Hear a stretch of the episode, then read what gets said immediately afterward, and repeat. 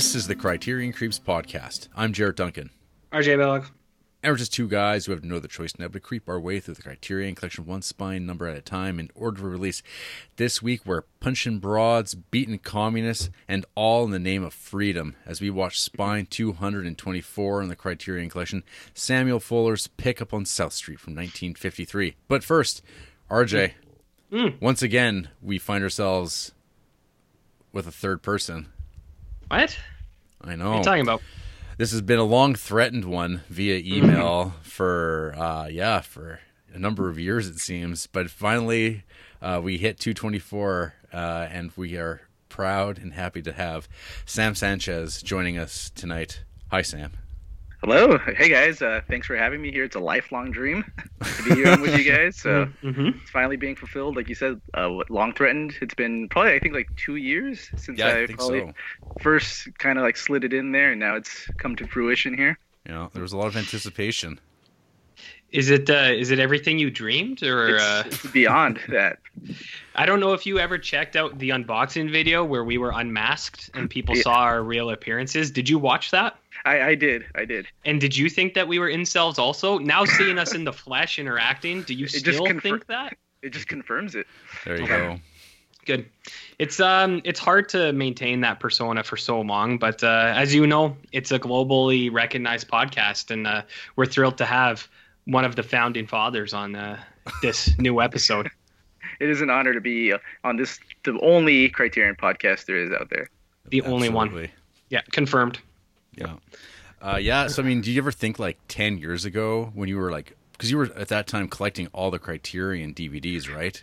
Yeah, it, hon- honestly, I, I was trying to look back to see because at one point, I think at like around spine 600 or 700, I did have every single spine, Yeah. which is pretty ridiculous. So Did, did you have to like go through and like buy like the really expensive ones after the fact, like in aftermarket prices?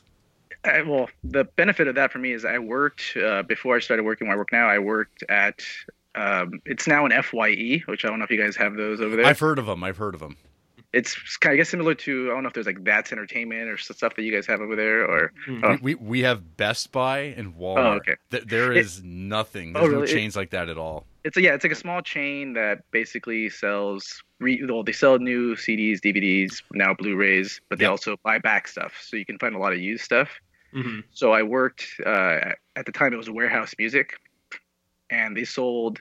Um, so yeah, somebody would come in, sell us DVDs or anything. So we would get a lot. I would come across like some of those out of print Criterions. Yeah. And you know, honestly, it was me cheating somebody out, so that kind of sucks for them.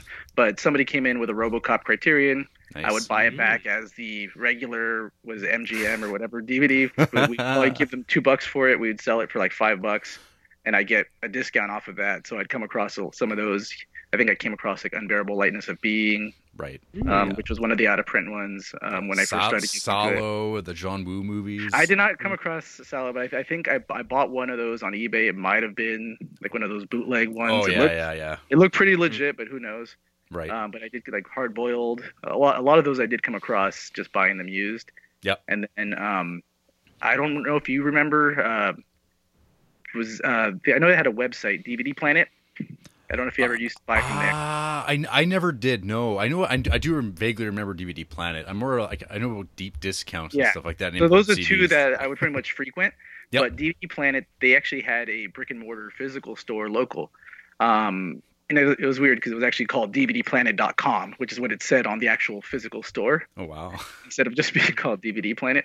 Um, but they would actually have Criterion prices regularly priced. I think for like the twenty nine dollar tier um, was I believe like eighteen dollars or so, and the forty dollar tier was twenty five dollars. And then they would have kind of like the Barnes Noble sale there, where it was buy one get one free. So Hmm. you would occasionally get you know like basically eight dollars, like nine dollars, twelve dollars a pop for each one. So I would just save my money and buy a ton of those Yeah. for like a lot better than what the current like Barnes and Noble sales are. Right. Right. So Right. I, I miss those. but Well, even those other current Barnes and Noble ones, we get the shaft on that because we don't even have Barnes and Noble up here or Criterion. So if we get it like imported through custom, we get hit on exchange, which is like I think a dollar thirty of our money buys a dollar Yeah. of your money, and then So already it's bad, and then we have to pay customs. But whatever. Do you are you do you still have like ones to six hundred, or did you No, kind of like I think, uh, downsize? I've downsized a lot of the DVD ones. Yeah. Right. Uh, so I still have tons of the Blu-ray ones, and I've actually upgraded a lot of the, the DVD ones to the Bluray. But Mm-hmm. I did at one point decide to like, all right, I just these are all in a box. Mhm. uh, I decided like kind of clear through the ones that either I know I'm never gonna watch again, or like, oh, okay, eventually I'll pick this up on Blu-ray whenever I want. So I'll just get rid of the DVD, and if it ever comes across where I desperately want to see it again, I'll Mhm. just pick it up on Blu-ray. For sure. Yeah. What sent you down this dark path, like of being a uh, DVD Blu-ray collector? I'm just asking for a friend. Yeah. Mhm. honestly it's um well the, even getting into film in general like I, Yeah. it's not something that because i know like i think i've heard both of you or mainly just i think jarrett just saying that you kind of at a fairly young age were into movies right or Yeah. is it Oh yeah, no, it it really it really like I mean I think everyone like you just you just watch movies for a period of your time. Yeah. Like it's kind of like a babysitter your parents like put in front of you, and then you're like kind of like oh cool I'll watch whatever's on whatever's available. Then you start watching. You start getting into more movies, especially if you get into horror movies. I find Yeah. that that like really opens up um, the avenues because you're always in video stores then looking for stuff because it's not on Yeah. TV really. So you're in video stores and you see all this stuff and you wonder what's this about. And then as you get older, I guess something just changes and then you realize like I it, up here the problem is like it getting actual access to stuff. And so the easiest way was to buy it. It was like way too tough. You can't rent it. Um, Netflix when it was a subscription service uh, when you got DVDs. I mean, I just never got into that. For me, I was like, well, I'm just gonna I'll buy if I have if I am interested enough in a movie, I'll just buy it blind, and I did that for a very very long time. Yeah. And now I've got you know thousands of fucking pieces of plastic behind my head um, that will Mhm. haunt me forever until I just make them disappear. But uh, yeah, it's a, it's a curious thing. So I was curious, like, did you like have any inclination toward like being a filmmaker or anything like that? No, not, not at all. I don't. I don't don't find myself creative at all. like, so it's not something. so it's not something like I would. I feel like I would be good at. Okay. Um, but I didn't even get into film because like my parents, they're both uh, Spanish speaking, basically only speak. You know, they're, um, I'm Mexican, uh, so they're both uh, Spanish speakers only. So it's not like something that they really get. They weren't into film at all. Right. So it's not something I picked up from Mhm. them. It was just I think when I was in maybe like 17 or 18, close to either out of high school, I just became pretty heavily yeah, into horror movies. So I, I think something crossed my mind where like I think for a split second I just thought it would be cool to collect VHS. I don't know why. yeah. But just buy like a but, but buy like a bunch of like old horror movies on VHS. I never actually bought any, but it was just I had that idea because I was I was renting VHSs from like Hollywood Video, Blockbuster Video, a bunch of random horror movies, Mhm. and then that's why I probably was like, oh, it'd be cool to have a bunch of these. And then I decided to like, oh, okay, it's a lot easier to acquire DVDs. Yeah. So uh, I just started buying a bunch of uh, just horror DVDs, you know, the cla- like the regular classics that you would hear, you know, Fr- Friday Thirteenth, Halloween, just those. Kind Yeah. of started branching out more beyond that. Yeah. And then that's kind of how I actually pretty early found the Criterion Collection, just by I think. Uh, I'm trying to remember what would be the first ones I come across. I know, like for some reason, I came across the Blob, Yep. which was on there. Uh, Carnival Car- of Souls. Um, what else would I have come across pretty early on? But yeah, the Blob, Carnival of Souls, uh, The Vanishing. I believe Yes. I came across. Dead so just, like, either- I guess for Cronenberg Yeah. tangent. Oh yeah, yeah, Videodrome. So pretty much just coming across like horror or horror adjacent type stuff, and then eventually just kind of saw like, hey, these were all within a collection, and then just kind of started branching out, and then into RJ's favorites, uh, The Grand Illusion, stuff Mm-hmm. like that. Just kind of Mhm. went from there. I think when I first got into Criterion's collection, it was probably around Spine 200ish. So it wasn't like that that early on, but it was fairly early on. So I just kind of went through everything that was there, and then started just buying everything as it kind of came out. Or I wasn't like really on top of it. Like I would go, a few B releases could come out here and there, and then I would just buy the ones that kind of interested me, and then come sales, just buy all of them.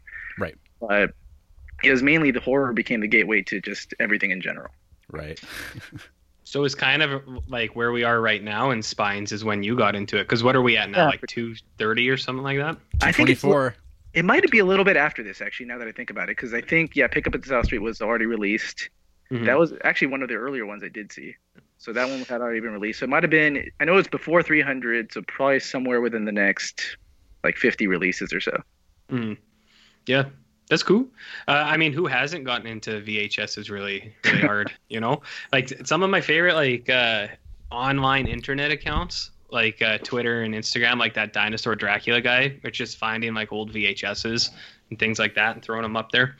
Uh, I was gonna ask. Uh, you kind of mentioned what was your first criterion? Do you think it was the Blob, or do you think it was something else Um, that you knew that it was like? Because like we've mentioned, like the first criterion we've actually bought. If you know, even you might not know. yeah, I, I might not. Um, honestly, it just might have been something that I wasn't even sure was a Criterion release. hmm Like I probably just bought it not knowing. Um, but I do know the Blob would have been pretty early on.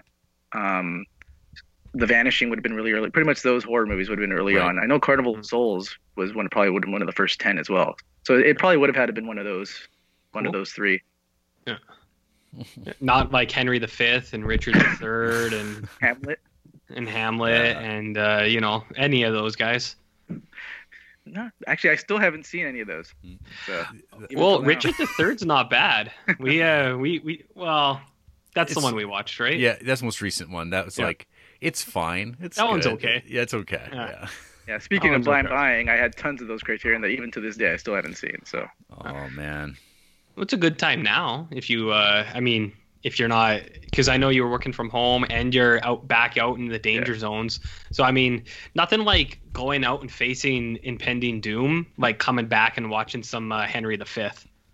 well, I could probably squeeze it in there. I've been watching like what 100 movies in a couple weeks, so Something like that. Easy, easy, Yeah. nice. So, what does your uh, family think of the uh, the collection? um, they're not um, they don't love it. um, and honestly, right now as it is, it is pretty like scattered and like no organization at all whatsoever. Nice. So, Yeah. um, but they they're they're used to it.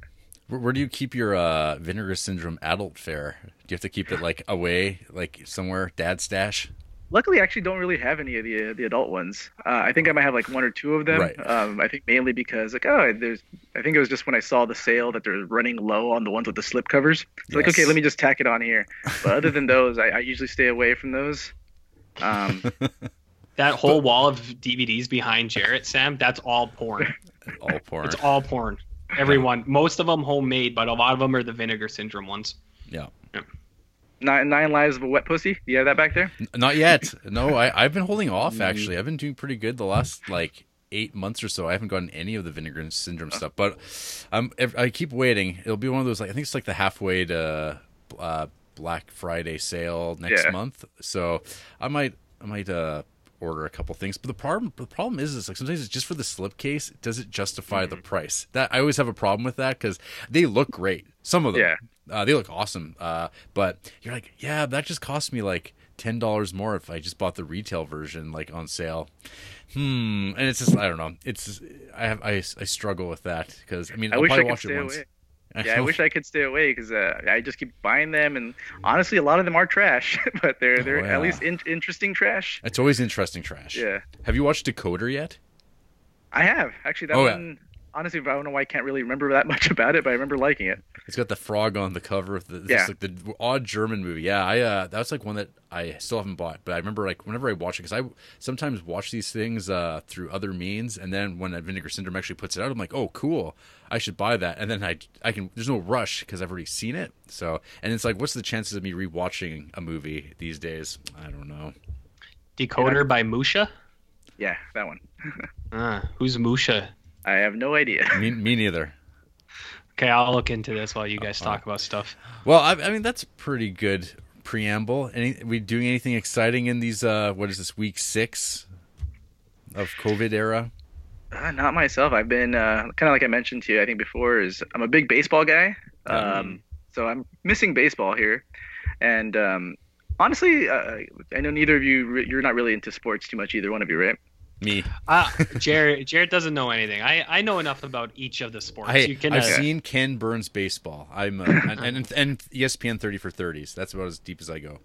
Yeah, because in my experience of listening to as a professional podcast listener, like everyone who makes podcasts seems to, uh, instead uh, unless it's like directly a sports podcast, Yeah. like almost everyone seems to like just not be into sports at all.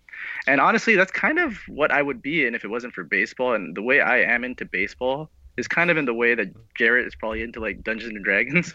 It's basically by stats, numbers. Like I don't watch that many of the games. Like you know, I don't sit there and watch every single game, but I do Mhm. follow stats, highlights. I do fantasy baseball. It's a very nerdy way that I'm into baseball. Okay. So if, if, it, if it wasn't for baseball, I probably would be somebody because I'm not really into basketball, or football. I kind of like RJ. I know enough about them, but it's not something I like watch religiously or anything like that or pay attention to. what you know is kind of through osmosis. Yeah, and but for baseball, honestly, I probably could like know enough to record like a baseball podcast. I do follow it pretty religiously as far as like Yeah. numbers go, players, everything. I won my fantasy league last year, so Ooh. Got- Ooh, got how a many little bit of people money. in that? uh, twelve. Dang, was there any like uh, harsh punishments for the person who got last? No, we had one before the the year before because I have a uh, member who is a cop, and they were going to do a, either pepper spray slash tase, the the the, the the twelfth place, but I don't think that ever came about. So That's I uh, I'd be so scared of that. Like uh, one time uh, I was on a stag and we were bowling and we played a couple games and I was pretty good. There was like 12 guys and I think the first two games I was like right in the middle, like fourth or fifth or sixth out of everyone. And then the last game there was going to be a harsh punishment for the last two guys who got or for the two guys who got last. And I, I totally got the yips and I forgot how to bowl and I got like a score of like 10 or something like that. And uh, when the pressure was on, I totally cracked and I couldn't I couldn't compete anymore. And uh, you know, it is what it is. So I, I actually I don't really like those harsh punishment things like that you would see in the league, but uh, because I'd be so afraid of it, I would for surely lose and I would have to do it. You know, what was the harsh punishment there, or did you not get? we uh we we got a little nude and we slid down the bowling alley. Uh, we were asked to leave, uh, as you can imagine. Um, the police did not get us, but uh, I would like to say that at the time that was a character I was playing for a podcast, Gotcha. Right. Yeah. and Would it was not- to- Would you care to clarify a little nude? um I would I think leaving it to your imagination is better. Okay. I think I, I'd like you to fill in those holes. I, I would love oh to. man. um but i uh i i get i get what you mean. Like uh, i have a couple that i watch like i watch football and i do dabble in basketball uh like the college basketball. Um and i know enough about hockey and i do like ba- i like watching baseball. Like i go whenever i'm used to travel we can't we can't do that anymore. But i'd always go see games. Like uh my dad would always take us to seattle to see mariners games and that's like some of the best memories i have. So are you an angels guy? An Angels guy. So as I have Mike Trout on my little avatar there, it was uh, in Mhm. celebration of him signing the extension with the Angels. I decided, Mhm. yeah, let me put him in my avatar there, and I just haven't changed it. I like it. I dig it. Why not? So where where do you sit on Angels in the outfield? Do you think it was cheating or do you think it was fair? It's fair. It's not. It's- There, there's nothing in the rule book that says Angels can't help. Nothing that says a dog can't play baseball, right? Exactly. So I was actually going to watch some baseball movies in preparation for you, like Major League 1 and 2, and they were on Amazon Prime until 4 days ago and then they were taken off for some reason. And I don't know why. I don't know why. Uh, and I was going to watch like Little Big League and uh, Sandlot. Yeah, Sandlot, and then what's the other one? The Rookie. Is that where the kid falls and like then he gets that firearm? Rookie of the year. Rookie of the year. Yeah, that one. the That rookie one's is still the- on Yeah, the rookie I think is the one with uh, what's that? What's his name, guy? Um, ah, Isn't that the Clint Randy Eastwood Quaid? movie? there we go. Quaid. Um, Dennis Quaid. Dennis Quaid. Yeah, yeah, not that one. No, Rookie of the Year. Good, Okay. good like '80s, '90s kids movies. Yeah. What about you, Jarrett? What's your favorite sports movie? uh oh, what's the simplest You have to Google could say? sports. Yeah, Beyond what the are, what what are sports? Documentaries don't count. The Wrestler, I mean, that's sports entertainment, I guess. Okay. Sure, that's fine. That's fine. Oh, so anyways, you got derailed. Classic. Classic. Criterion creeps. So you were uh, you were mentioning Sam, you would be watching baseball, but uh, it's gone. Did you ever see that video in uh, where Baltimore there was like a riot, and then they uh, they didn't let any fans into the stadium, and it was just the two teams playing, and it was like Oh, dead yeah. quiet. That's essentially what they're probably planning to do if they even continue the season. Um, they- I guess they're uh, potentially planning to either play in Arizona where they do spring training without fans. hmm So it probably wouldn't be as bad for like baseball, football, basketball, anything like that than it would be for like how WWE, WWE and AEW are Mhm. handling it, which Mhm. is just very awkward to watch wrestling without any Oh, fans. we got a question about it. We got a question about that very Oh, thing. Nice. Um, let's just get let's just hop into it. Let's Okay. let's, Okay. let's, let's listen from Creepsville. Let's find out. Oliver Granger with uh, an email entitled "Wrestling with Star Trek." so, so firstly, stoked RJ is going through Star Trek. I am currently Yes. currently doing that as well. I am on the last season of Next Generation. The difference shit. between RJ and I, though, as it's as it's taken about five years to get here for him, uh, for Oliver. Uh, usually, I only watch one episode a week and have had lengthy breaks, but I have ramped it up since working from home. RJ asked if he would watch series like Voyager and Enterprise. I thought the same person who is watching all the Criterion Collection one by number at a time, including the Laserdiscs, would never ask such a question. Go hard or go home. Uh, yeah, RJ, Yeah. how's that? How is that going? Uh, I just finished the original series, and I am three episodes into the animated series. Uh, and you know what?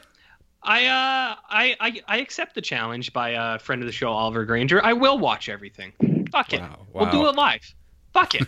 Whatever. I've been looking into it, and it's like I know it's a long thing, and it's like I said, I'm sure a lot of people don't like that I'm doing this, as I get recommendations a lot, and I just throw them out, and I watch Dragon Ball Z or uh, Star Trek instead. Mm, yeah. But I don't give a shit because I'm gonna do it anyways. But I'm glad that he's on like on that similar path. That if he's on last season of TNG, I should be there by tomorrow. If I start tonight, Yeah, I can sounds- watch seven seasons in a night, right? I think so. Yeah, I'll get there eventually. But Sam, how do you feel about Star Trek? Honestly, I've never watched the show. I Okay. have um, watched the six, six right, the six original Yeah. series Yeah. movies. I watched the four uh, Next Generation movies, or is it Yeah. four? How many? Okay. Four. Uh, beyond yeah. that, I've not watched. Actually, I watched the newer remake movies, but as Mhm. far as television series goes, I have Never. not seen any of them. I think that well, that was like me too. I had never watched any of it until two, three weeks ago when uh, I started watching them, and it was I had interest in it. I'd seen some of the movies and like the newer ones, and I was always like, I think I'd like it. I just it was always so daunting. I was like, what is that like eight thousand fucking TV episodes? Like that would take years like how oliver granger it's taking him years but uh, he didn't have the luxury of uh, being quarantined at his house and uh, his business being shut down for the entire year and you know living the dream baby Yeah, I, I feel I would like them too. Like I do like the the other, like the see the original movie with uh, that one. Didn't not a big fan of the first one uh, with the Robert Wise directed one. Oh, oh, yeah, that one's. Uh, this is very I- slow. yeah, it, it looks amazing, but nothing happens. yeah, it just basically feels like it's too inspired by like 2001: A Space Odyssey. and Totally. just very drags on. But two, four, and six are great. Yep. Um, Search for Spock, or which one's part five? Five is uh, Final Frontier, directed by There go, Bill Shatner. That one is bad. Ooh. I'm Oh, I looking don't- forward I, to that I. I, I, uh, I disagree. I, I think it's a very entertaining bad movie at the Okay. same time. Yeah, it's uh, I always have a soft spot for it because I get a weird amount of entertainment watching it. Because if you watch it as like Bill Shatner trying to be like fuck Nimoy, like I'm gonna do it better, and then he doesn't. Mhm. But he still makes like a movie that I find so much more entertaining than like most movies that come out in theater, which you we've talked about uh, in your emails before. How we hate modern cinema. I'll, I'll watch uh, Trek Five any day of the week. Is that the one that explores the philosophy of row your boat? Yes, and uh, and has uh, the the greatest line of "What does God need with a starship?" Uh, Yeah. which it's like, indeed, indeed. Um, well, I good. I'm glad. Uh, well, yeah, I think uh, Sam, you should if you're ever going to take that plunge into Trek, definitely start with the original series. I think you would enjoy it. Yep. It's All right. uh, yeah. Uh, Oliver continues. Also, have you guys watched any of the no audience wrestling? It's odd. Uh, I have not seen like actual live wrestling in like outside of AEW, like WWE, for like a year or something like that or longer. I've seen the gifs though, and I've seen the the compilations of they took whatever it was. Uh, I think it was like one of the first SmackDown tapings uh, where they had no audience and it was just John Cena and Bray Wyatt in the ring, and someone put uh, the Twin Peaks music over it, and it made, it made it made sense in that context. And I've seen these other things where, where you can put Twin Peaks music over uh, Vince McMahon talking, and it also works. But yeah, I it's pointless. It's so it's so strange. It endangers the wrestlers. It's it's like unbelievable that it's happening. But uh, I don't know, Sam. I don't know. Are, are your kids still into the into the wrestling product? Yeah, my my eight year old's still really into it. He's the one that's like, kind of become obsessed. So I won't want. He'll watch it like I know I have it like recording, and then he'll watch it like the day after or so. Because Yep. he um because yeah it'll start at eight o'clock. So usually it's already past his bedtime by the time it'll be over.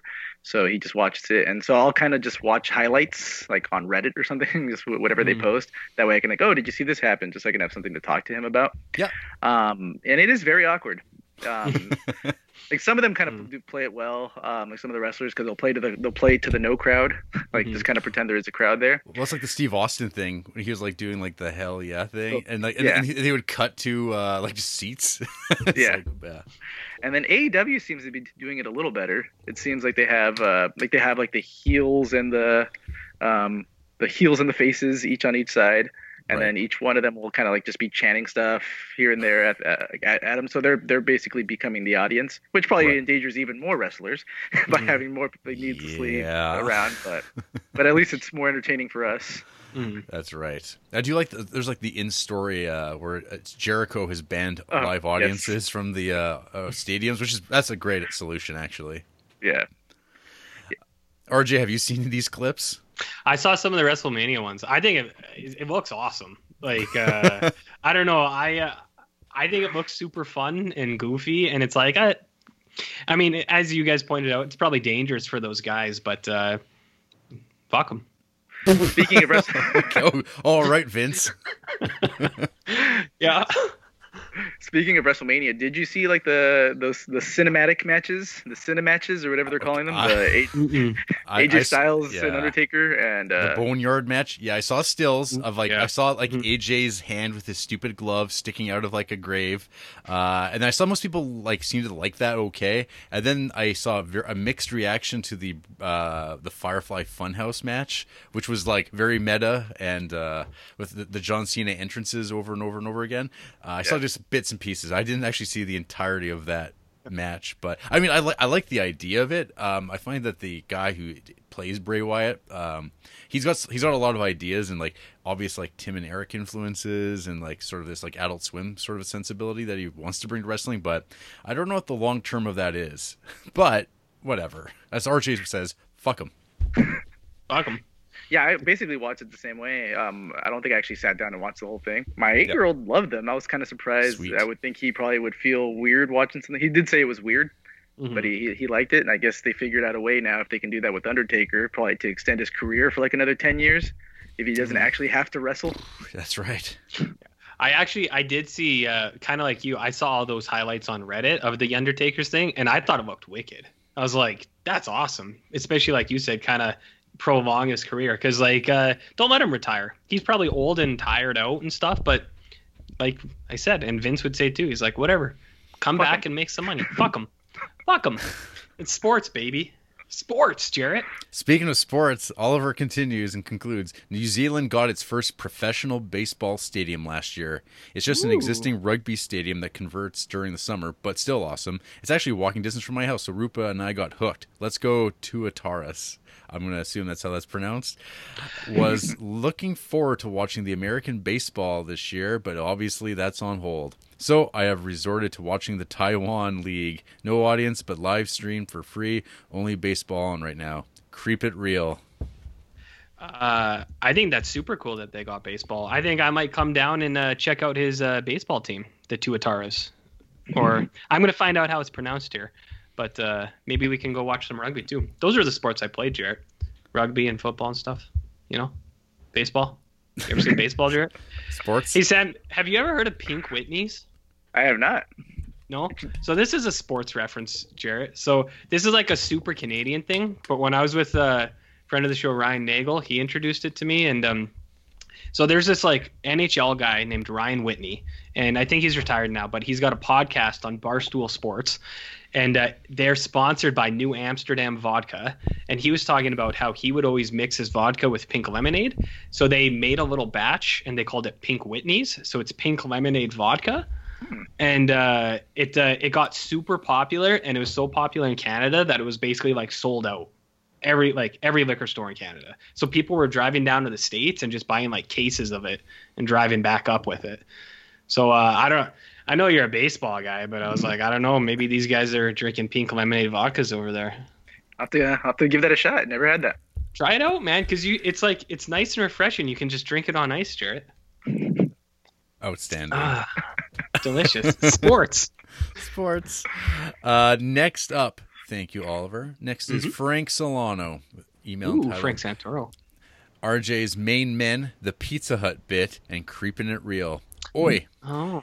Hey there, Yeah. creeps and comrades. Hope everyone is doing well and staying safe. And welcome, Sam, to that exclusive group of featured guests who have matched those ethereal voices to their moving lips.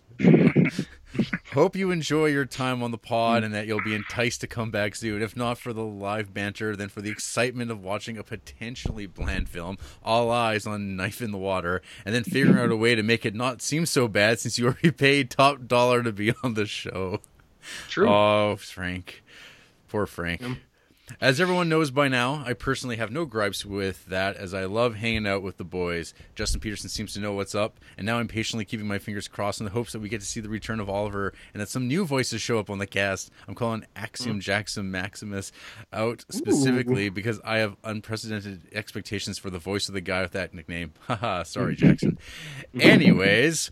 I've managed to bu- uh, burrow my way through uh, three more early episodes of the show, and it's amazing to see the creeps slowly finding their pace as they begin scaling their ever growing mountain of Criterion releases. And the best part about looking for excerpts is that I get to take things out of context. Amazing. No one will ever know why RJ ever spoke of posterior intimacy unless they dig deep, like me. Fascinating. I- I don't know. Fur without further ado, here are the noteworthy moments, sayings, and mistakes of episodes four through six. Episode four. RJ officially announced his list of favorite dudes, dubbed his main men Mel, hmm. Bronson, John Goodman, and Brad Dourif. Nice. It's See, a Mount just- Rushmore if I've heard one. Yeah. Oh, I mean, a Mount Flexmore, more like, right, Jarrett? Whew. Uh, Jarrett said, yeah, he's got that vagina face. That sounds like more like an RJ quote. That does. Yeah. I, I, I don't know. RJ, are you able to say vagina? No, Yeah, there but go. uh, I can See? talk about posterior intimacies. Exactly. Mhm. And finally, the Who Hates This Movie segment becomes a regular bit. Mm. That sounds about right. Episode 5. Jarrett officially addresses the original Creeps theme song, I guess, by acknowledging it.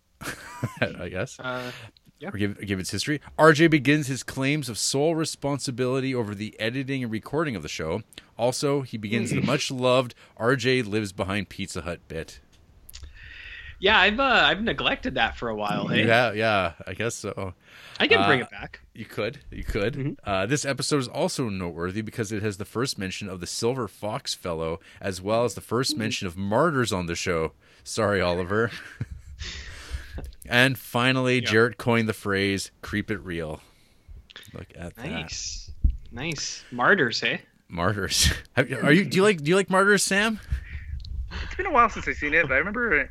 Well, I was gonna say enjoying it. I don't remember enjoying it, but I remember thinking it wasn't too bad. It's a great, great piece of movie making. perfect. Episode- Oliver will be thrilled. Episode 6. RJ continues his Pizza Hut bit, admitting he gets his cardio by running away from the manager. And, Jer- and Jarrett officially endorses watching 70s porn for the very first time on the show. It's all coming back. Yeah. It's like it's like we started and then we only had one gimmick, Jarrett. Yeah. You talking about porn and me not talking about porn. Yep. Not, not not not much else of note from episode six, other than it is the first episode that truly feels like the fellas are relaxing into their roles as the co-hosts of the greatest show on planet Earth. Wow. Yeah. Mhm. And now a little Q&A. As we all know, a, little, a lot of literature and early film exists now in the public domain. So a question. If you guys were to adapt and direct any public domain horror story, Dracula, Frankenstein, early H.P. Lovecraft works, etc., which would you choose and why? RJ? Uh, yeah, I have answers for you. Public domain, hey. Uh, well, the very first one on here is, says the Ghost Galleon from 1974. is that public domain? That can't be.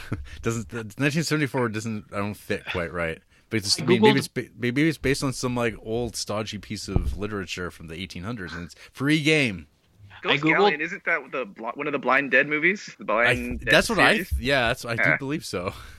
Well, okay, you you guys tell me, all right? Because this is what I put in the search bar: public domain horror, and the very Oh, first is the, well, Ghost yeah, the- Galleon. The, the movie probably is public domain. oh, Yeah. Who knows? well, yeah. Who knows? Hey, uh, I started reading the entire H.P. Lovecraft. It's only like this s- big. You started? Yeah, like, I started like recently this week kind of thing? like two, like a week and a half ago. Okay, how's that going? It's going. Yeah. In between Star Trek episodes. In Yeah. between Star Trek. It's, RJ, it's chronological. You're, yeah, you're turning into a real nerd in this uh, COVID crisis. I got nothing else to do. Man. Star Trek, reading H.P. Lovecraft. My goodness. You can join Jarrett in some of his games, in his Yeah. Dungeons and Dragons. Mm, well, we discussed this last week. He doesn't want me in his groups, I, I, as I'm sure you you understand. Uh, I'll, I'll say Frankenstein. What about you? What about you guys? Um, well, Lovecraft sounds good. Actually, uh, Frank's got his as a. I, he says, for me, I've wanted to adapt that Dagon story into a short film. The idea of being marooned on an island of black mush with the monolith worshipping fishmen really stimulates my imagination. And as for contemporary works, I'd love to have Superman in the public domain to try my hand at a revival of the 1930s Max Fleischer cartoon. That'd be cool. I'd be interested in both of those. And yeah, he, What his about- follow up. Oh, sorry. The other thing was his follow up question was if you could place one contemporary work into the public domain, which work and why? I don't know. Uh, I, I think for like me, like off the top of my head, it'd be like so maybe like some of those like old uh, things that maybe influenced Lovecraft, like Algernon Blackwood or M.R. James, something like that. I'm sure would be worth adapting. I don't know if I'd be the man to do it. There's the one short story I really like, Arthur Machen's um, Great God Pan. I think would make something interesting, but I'm surprised no one's ever done it. Sam, do you have any thoughts impromptuly on this uh, question? Not too much, really. Kind of like how I said earlier, is I have no creativity whatsoever, so no one wants me adapting anything. Right. Um, it, Lovecraft seems like a pretty good answer, just because like outside of like Stuart Gordon, like no one has even really come that close to like adapting like something by Lovecraft. Like Decently? Successfully, yeah. Yeah. Well, there was the uh, there's always that threatened uh, at the Mountains of Madness uh, Guillermo del Toro movie of Tom Cruise that is never happening, which would have like I mean. As much as I say to say it, it's like I would, I would watch it for sure. I think it'd be Yeah. like kind of an like th- th- it would looked amazing. It's like this, you know, it's the Antarctic, which uh, uh, is a pretty great setting, and you have monster penguins and Yog-Sothoths and all sorts of crazy things. Like it, it probably would have been amazing, but it probably also would have been a GDT movie, meaning horribly flawed. Shape of Water is like his Dagon movie, kind of. It's all about fish fucking, That's true. just like Dagon. Da- Dagon, you know Dagon. Uh, you know, you know what I think? What com- contemporary movie I would love to be public domain, Jarrett, so I could remake it? Martyrs. I, I'd, I'd love to give that a crack. would you draw? Would you have it done drawn in a 1930s Max Fleischer style? Oh, it would be entirely hand drawn. Nice. That's how I would remake it. And uh, not not a lot of people have seen. Maybe I'll show Sam later, but uh, my hand drawings are pretty professional. pretty pretty pro. Pretty professional. Uh huh. Fra- Frank concludes, I had a, a new game to try, but it became a little too complicated and probably too time consuming. So I'll work on refining it and save it for a later date. But I'll give you guys a hint alternate film premises. Have a good one, creeps and guest creep. Thank Hmm. you, Frank. Thank you much. Always Ne- nice. Yes. Next up, we have Scott Bailey. George Scott, George C. Scott Bailey. Correct. He's back. No subject. How are you guys doing? Hope you guys haven't gone totally insane yet. Since I'm currently still No. out of work for the quarantine, I've been playing a lot of Animal Crossing. I have two questions for you guys this week. I was listening to last week's episode and you were talking about Star Trek. It reminded me of my most hated phrase, which is "Beam me up, Scotty." So my Hmm. first question, I want, yeah, I guess he probably gets that a lot, being a Scott Bailey. Mm. So my first question is, what is your most hated phrase from a movie or TV show? Oh man. Second question is a food question. Uh, what are the foods that you don't like or are overrated? Ooh, buttermilk biscuits. Fuck that shit. Get that shit out of there. Is is is, is RJ wrong, Sam? he is wrong. I'm I'm, Yeah. I'm pro buttermilk biscuits. yeah. Hey, I, I got to admit, I think I did something wrong. Yeah, I think you did. but uh, whatever. I'm sticking with it. Uh, so it's good to hear from George C. Scott Bailey. I have two things to say. One, Animal Crossing. Uh, he's he should uh, email his friend code because guess what, Jarrett? I've never really mentioned, but I'm in the Nintendo Switch family, and I've been gaming that Animal Crossing. Sam, you got a Nintendo Switch? What? When My do you kids have do. Well, when Your do you kids have do? time to do this, RJ? Send send me their uh, making a make a profile Whoa. and send me the friend code. Don't For you, don't- not your not your don't- kids. Don't, don't- give them don't, any don't, of mine. don't don't send your children's information to RJ's. But you make your own profile. Send me that friend code. Uh, and yeah, when did I have time? Don't worry about it. The point is, you, me don't and have, friend. you don't have a job. How can you? Like, what uh, are you I'm doing over there? government stimulus checks. Oh, yeah, that's Okay. right. You're on the Set- teat now. relax. No, uh, well, so me and Ryan Nagel, as I've mentioned many times, we have extensive Nintendo collections. All I had to do was move a move a, move a few products, and I was able to resource one of these switches. so actually, what happened was I had a really hot game that was worth like hundred and fifty dollars or something like that, and someone was moving a switch, and uh, we worked out a trade. I've heard uh, Nintendo Switches are going for Oh. uh, a premium right now too. Yeah, yeah, they are. So like the dude, I I, I knew the guy. I, I went to school with him a while ago, and so it was like I gave him a game and like I don't know fifty bucks or something, and then he gave me a Switch. And uh, yeah, because like buyers bought them all out. But I've been playing that Animal Crossing. It's pretty cool. So I'd like to see George C. Scott's uh, Island, and uh, maybe me and friend of the show Ryan Nagel will come for a visit one day. Secondly. What was his other question? Oh, lines that you hate. I'm gonna jump into this and then I'll throw back to you guys. Please do. I have two two lines I fucking hate so much. Michelle Rodriguez says them in every single movie. Number one, I didn't sign up for this. and number two, I hate the phrase uh, this like the the saying in cold blood. I hate it. I hate it so much. oh, TV, movies. I, I've read In Cold Blood. I know all about that shit. I, I think it's the dumbest thing to say, where it's like killed in cold blood. It's like shut up, shut up, get go away. Anyways, those ones suck. What about you guys? uh, my the worst I think, just off the top of my head, is when a character goes, "Oh my god," and then the villain goes, "No, my name," or "Not No. yet." It's it's the shits. It's so fucking Yeah. bad.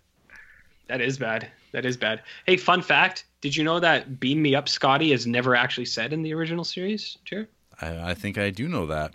Yeah. What about you, Sam Sanchez? What are your most favorite or most hated lines? I don't think I can. I have anything I can think of, though. I guess similar. It's not necessarily from a movie, but similar to how you said with uh, "Beam Me Up, Scotty." That Mr. George Mhm. C. Scott Bailey probably hears that a lot. I just hear a lot. Yep. Sam, I am a lot. So, but that's nothing. That's Mm. more of a Dr. Seuss thing. Yeah. Um, but I can't think of anything specifically uh, as far as like from a movie that I would um, that I can think of. N- No one's ever told you to play it again. Oh, actually, I just watched that recently too, uh, the, the Woody Allen one. But no, no nobody's. I, I honestly, I don't really interact with people that probably even seen Casablanca. If uh, if you and me ever hung out, I would just hit you with "I am Sam" quotes. there you go. like going to Big Boy Burger or whatever uh, that restaurant is in that movie. You remember that one, Jarrett? Nope. No, you've never seen I Am Sam. I, I refused. I- I've I- never seen I Am Sam either. Neither of you? You're, you're the real cinephile here, RJ. Oh my god! Didn't he win an Oscar for that? I don't know. Uh, what- about f- what foods you Hmm. don't like or overrated? Uh, so his were for overrated something called Middleswarth potato chips. It's more of a Pennsylvania thing. Uh, Hmm. Coca Cola. I wonder if he likes the idea of Coke more than he actually likes Coke.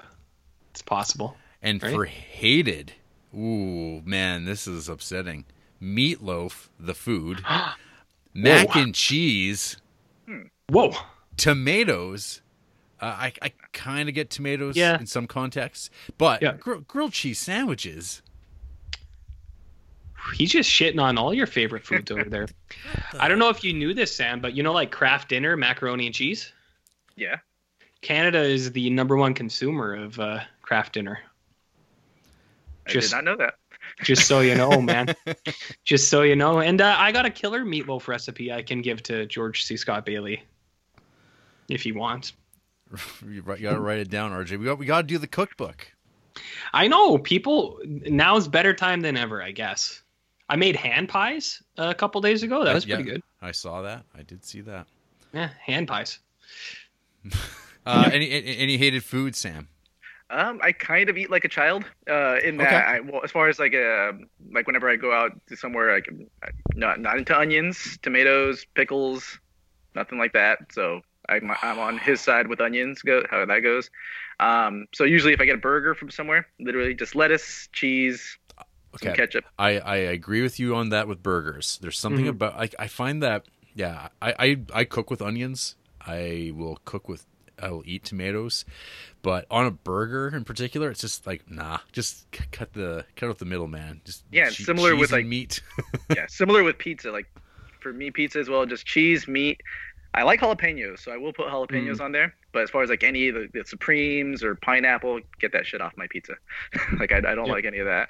Um, though I don't know if you guys have ever had. This is more of like a Mexican thing, or uh, there's ceviche. I don't know if you guys ever had ceviche. Mhm.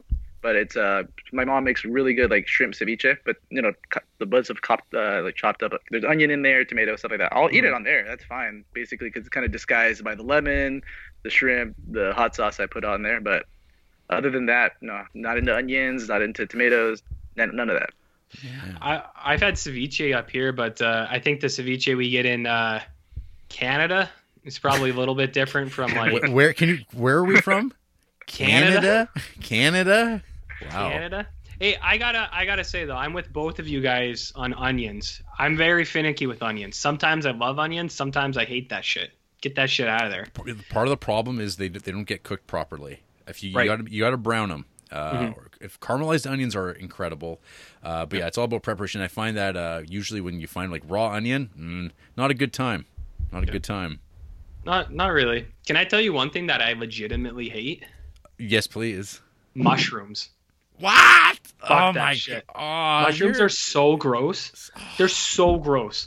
They like they have those gi- like not the taste. I actually like I don't mind the taste of mushrooms, but the mushroom itself is such a disgusting thing. It's got those gills. It grows out of like shit and like through walls, and there's always like five thousand of them. Oh, and they're, I, de- and, they're and, and they're delicious. I hate mushrooms. Ugh. What? No, thank you. Sam, how do you feel about mushrooms? They're not on my pizza either, so Okay. Nice. Man, oh man. Mushroom. Mhm. Oh boy. No mush in the cookbook. Well, that's stimulating. We're we're almost been here for like 50 minutes and we're just still going through emails. Amazing. Nice. All right. Nice. Finally, and yes, uh, thank you, Scott. Uh, ne- finally, Justin Peterson. Ooh, baby. What what is this? Injuries, baseball, Red River, and extra pepper. Hey, Jarrett, RJ, and Sam Sanchez, what's happening? It is now week six of the quarantine, and the announcement finally came today that schools in South Carolina will remain closed for the rest of the year. It's the kind of announcement that reminds me of Groundhog Day, but there's no winter in sight. But yet, we remain cooped up around the house with three stir crazy kiddos. Thankfully, my wife and I have jobs that allow us to continue uh, living normally, and best wishes to those who are not as fortunate. Is it that bad, Sam? Uh, it's as far as teaching three kids. I'll also have three kids. It's tough, especially right now where I'm uh, kind of in rotation working. So it's Yeah. kind of hard to like, all right, so I have to kind of trust them to get their stuff done without me being there, and hopefully their mother will help them with that. But it's it's tough, and like I I was uh, like two weeks ago when first get, got into the swing of things, it I I like to sleep in, so Mhm. I was like, all right, let me sleep in a little bit. We'll get you're gonna get started with your schoolwork later than you would if you if you had school, but you come ten o'clock in the morning, school, and then basically by the time I got started with all three of them, kind of walking them through everything, helping them with any questions they had, kind of making sure everything was getting completed. By the time I finished up, it was 10 p.m. so it was like a mm-hmm. 12 hour, like just trying to make sure everything was done. I was like, I'd rather be working right now than, than to be helping. But it, it's we've gotten more into the swing of things, so it's Right. getting done quicker and stuff. But I can see it be with three kids and trying to devote enough attention to all three of them, and kind of just basically juggling them, jumping between each one. It's it's tough. I was out for a walk on yesterday, I guess, and while walking around the lake, I came across this dad with his two kids, and his both kids were just at him as he's on his phone, being like, "Dad, I'm thirsty. Dad, what's hmm. that?" And like they were just doing that. And I went, "Oh, I'm so happy. I'm so happy." I just keep walking away. Well, I'll I'll say this to you, Sam, and uh, anyone else out there listening. Uh, if you guys need an online tutor, I'm available. I charge $400 an hour, but baby, is it worth it? And you'll provide your friend codes as well. I will provide you my friend code on You- Switch. Why do you want access to people's children, RJ? Uh, I'm well for money for one. Wow. Uh, I I have a degree in education. I This am is true. legally. I have a certificate to teach in uh, this province, Sam. So I've never really said that on the podcast, but uh, uh, I know I know how to teach some kids some stuff. how what's uh what's your age range, youngest to oldest? six to twelve. Okay. Yeah, I've taught some 12 years old. Uh, I've I've taught in between there. So if you ever need any resources, I probably couldn't help you because our curriculums are probably different. but friend codes. So, Justin continues I was on a long bike ride with the kids the other day, and my oldest son decided it would be funny to cut me off, which resulted in me getting forced off the path and flying over my handlebars onto the path. Holy shit, it hurt, and resulted in the side of my chest getting all bruised up, which makes it hurt when I lift things or cough. Oh my god. At least I can still say I have never broken a bone. So, what are some of the worst injuries you guys have ever had? I've You guys wanna actually? I, I can definitely say I've never broken a bone. Knock on wood. Um, other than a a bout of pneumonia that went awry, uh, I've uh, left a pretty pretty healthy life on the whole and avoided uh, accidental injury. How about you two?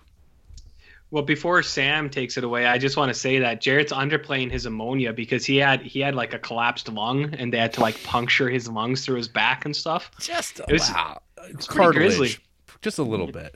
It's pretty all good. grisly. It's all good. But uh, what about you, Sam? You ever been in any life-threatening injuries, or you know, mild even? Uh, luckily, not too much. The only thing that I have broken was uh, speaking of. I'm not sure if he's going to cover baseball later, but baseball related. Um, um, I used to play baseball from like the age of four till I was like 18. Mhm. Um, I broke my pinky while batting, Mhm. and it was like pink, it was my pinky from like the bottom part, so it wasn't like the actual finger itself, but like from under, within the palm. Okay. Um, I squared around a bunt, which honestly I'm not too sure why the manager had me bunt. I was actually one of the better hitters on the team, and Mm. I probably would have been better swinging away. But I squared around the bunt. The pitcher threw the ball like at my face. So as I backed away from it, like my hands pulled back, the ball like kind of like went past my face and hit, smacked my hand against the bat. Mhm. And then afterwards, I basically checked. I couldn't make a fist. Like the pinky would kind of curl in when I would Mm. close my hand. And I was like, okay, that doesn't look right. And then so I kind of took off my glove. The, the umpire called it a foul ball, so technically it wasn't a hit by a pitch or anything. So Mm. the manager ended up taking me out. They put in a pinch hitter for me, and then I kind of went into the dugout, checked it. Then my dad, because I think I was 14 at the time, uh, Mm. my dad checked it. He was like, okay, let's go get this taken care of right now, because it was pretty obviously curling in. So I had to wear a cast on my. Pretty much, it was all the way down to my elbow for my pinky. Wow. Is it still like a little little messed up or good? I think feels feels pretty normal. So I had to like learn to- for like because I had it on there for maybe like two months, I think. Yeah. So I had to learn how to write with my left hand a little bit, which I can't. like, I, I, I could probably write neater than probably like an average person can, but I'm, Yeah. I'm not ambidextrous or anything. And then I, I can I can throw with my left actually because I would go into the backyard every once in a while and just like chuck a chuck a ball against the Mm-hmm. wall. So I kind of learned to throw with my left hand. But That's But not bad. Yeah, that's it. I haven't really broken anything else that I can think of. It's funny that you mentioned you should just swing away. Do you remember that movie Signs, where when Mel Gibson tells Joaquin Phoenix to swing away? That was a good scene, eh? That was a great scene. Yeah. So, anyways, uh, any other injuries, Sam? no, I think that's it. I've been fucked up pretty good. I uh, one time I uh, I got a concussion in uh, rugby and I threw up everywhere, but they let me play the rest of the game still, and I don't remember like two two three days out of that, and that one was pretty bad. Uh, I broke my collarbone in rugby, and uh, and it didn't heal right, so like it broke, and then it like came back up, and it it healed like this. So I have like a chunk of bone sticking out of my collar, which is like uncomfortable and it hurts sometimes.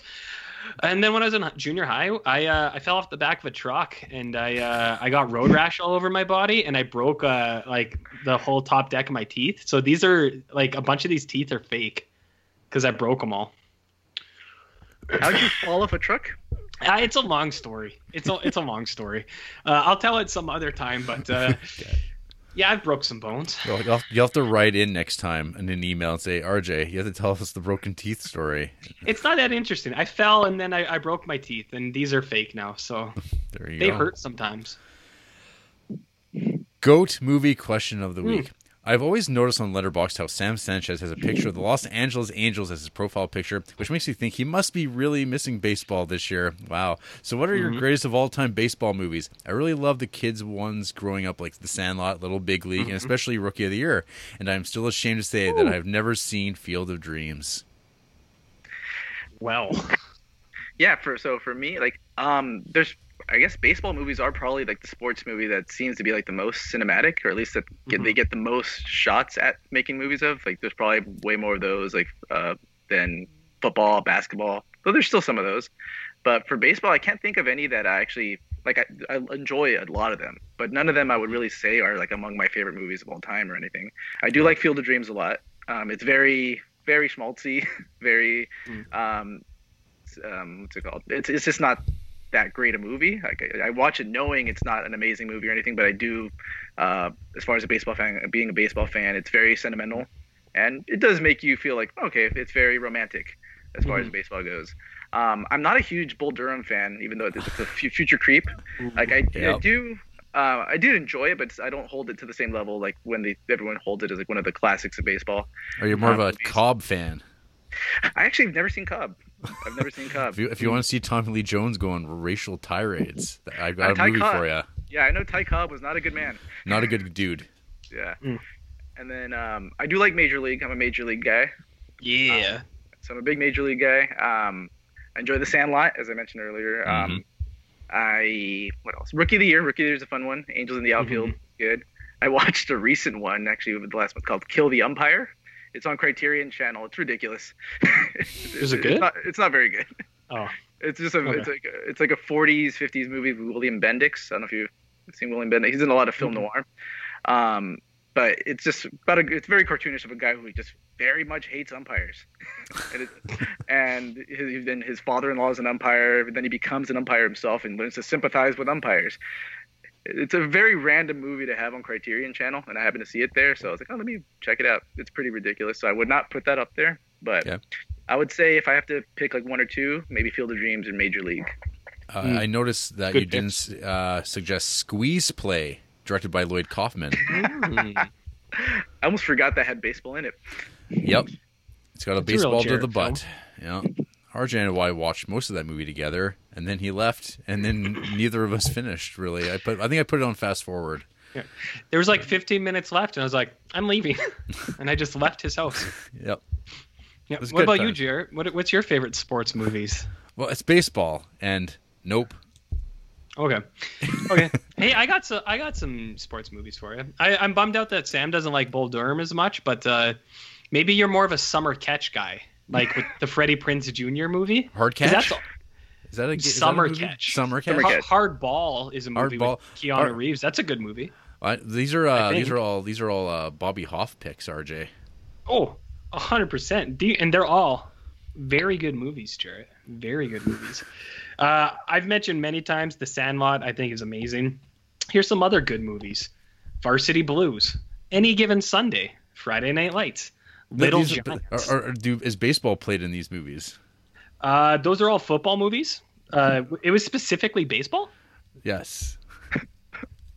Does ba- uh, ba- does basketball? What quote to quote? So, what are your greatest of all time baseball movies? Hmm. Okay, I'm gonna say basketball.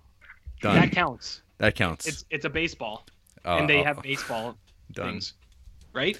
I'll allow it. Nice. I'm I'm fine with it. Uh, Justin continues. I just started watching Future Creep Red River for the first time, and it may be my favorite John Wayne film if the second half is as good as the first. So, do you guys like John Wayne as an actor, and what are his best movies? RJ, you love John Wayne, don't you?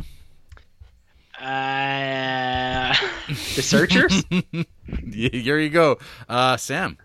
I actually do like John Wayne. Actually, I don't like Yeah. think he's a great actor, but he's in No. a lot of movies that I, I like. Yeah. Uh, I would probably say Rio Bravo. I, I- Okay. I remember loving Rio Bravo, um, The Searchers. Um, but yeah, I I like a lot of John Wayne movies. I guess more than I actually like John Wayne as an actor. Yeah, he's like just a presence. Like he's like Yeah. that's all he is. He's kind of like a, a, a Dwayne Johnson, where it's like it's all just charisma rather than actual acting chops. But or or they make it look easy. I don't know. Uh, looking over, I've only seen twelve John Wayne movies. That's crazy. I'm Wait, The Man Who. Shot Liberty Valance. There we go. That's another one. Okay. Uh, yeah. Yeah. Revo. I, I actually I really like Stagecoach a lot. When I saw that, I don't know if it's specifically him that I liked about it. I just like was impressed with how well edited that is.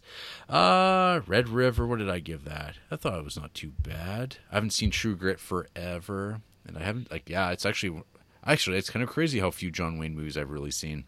I need to rectify that. So yeah, Jared- The Searchers. Ha- have you ever seen the greatest story ever told by George Stevens? I, I have have not. not. It's um, it is a biblical film Mm-hmm. about Christ, JC, praise him, and uh, Judas with Donald Pleasence as the devil, Ed Wynn as an old Aram, and John Wayne as a centurion. Ooh. This, uh, this looks pretty good. Max von Sydow plays JC himself. I want to see the uh, the movie that killed him. What? The, the movie where he where he got exposed to radiation poisoning, the Genghis Khan movie. Was that the Conqueror? Yeah, that's the ticket. It's Ah. good times, good times. No, I've like yeah, I, I actually own a whole bunch of these too on DVD. Like there's all these like John Ford packs and various Western things, and there's like I just have neglected uh watching Hatari and She Wore a Yellow Ribbon and Rio Grande and El Dorado. I haven't seen them. Damn, Yeah, I'm looking at my Letterboxd. I've only seen ten. I could have sworn I've seen way more than that. it, it, it feels like it, right? But ah, that's really surprising. Never even, Uh, didn't, didn't I- well, realize I've, I've that. seen, I've seen The Quiet Man. I remember liking The Quiet Man. Yeah. Um, but yeah, looking at this for sure, Rio Bravo, uh, Man Who Shot at Liberty Valance, The Searchers, and Stagecoach Hmm. would be up there. Yeah. Does he have any baseball movies? Uh, I don't know. He'd probably be a good Babe Ruth or something. Sure. I have heard you guys talk about tons of horror movies on the show, but I don't recall hearing your thoughts on Scream. I recently watched it, and while I can see why it's so iconic for the time, uh, oh, and, and while I can see why it is overall not a great movie, especially how much the guys in the Mr. Ghostface mask get beat up along the way. So, what say you on the subject? Uh, so when I was a kid, Scream was the awesomest movie. I love that movie so much. I watched it all the time. Uh, and then when I rewatched it like a couple of years ago, and man, it, it hasn't aged great. It's still like not bad, but yeah, it definitely uh, the the power it had and and the being at the like the birth of the the new wave, the neo slasher of the late '90s. Um, I, I think it uh, it's of historical note, but I don't know. How about you two? Uh, Sam? Yeah, I, I well, according to Letterboxd, the last time I saw it was like four years ago. I, for me, it seems like it's been longer than that. Um, but yeah, I like Scream. Um, I, I, Me part too. of the, like them being goofy and like as far as like being cl- like, basically beat up and falling all over the place. uh, To me, that's kind of part of the charm. They're just two like Yeah, dumbasses basically that Yep. became uh, murderers. So that's all part of the charm. Uh, it's actually you know it's pretty funny. Um, the tonal shifts kind of feel weird, Mhm. uh, like when you try to watch it again. But I think part of like the clumsiness of the killers is part of its charm.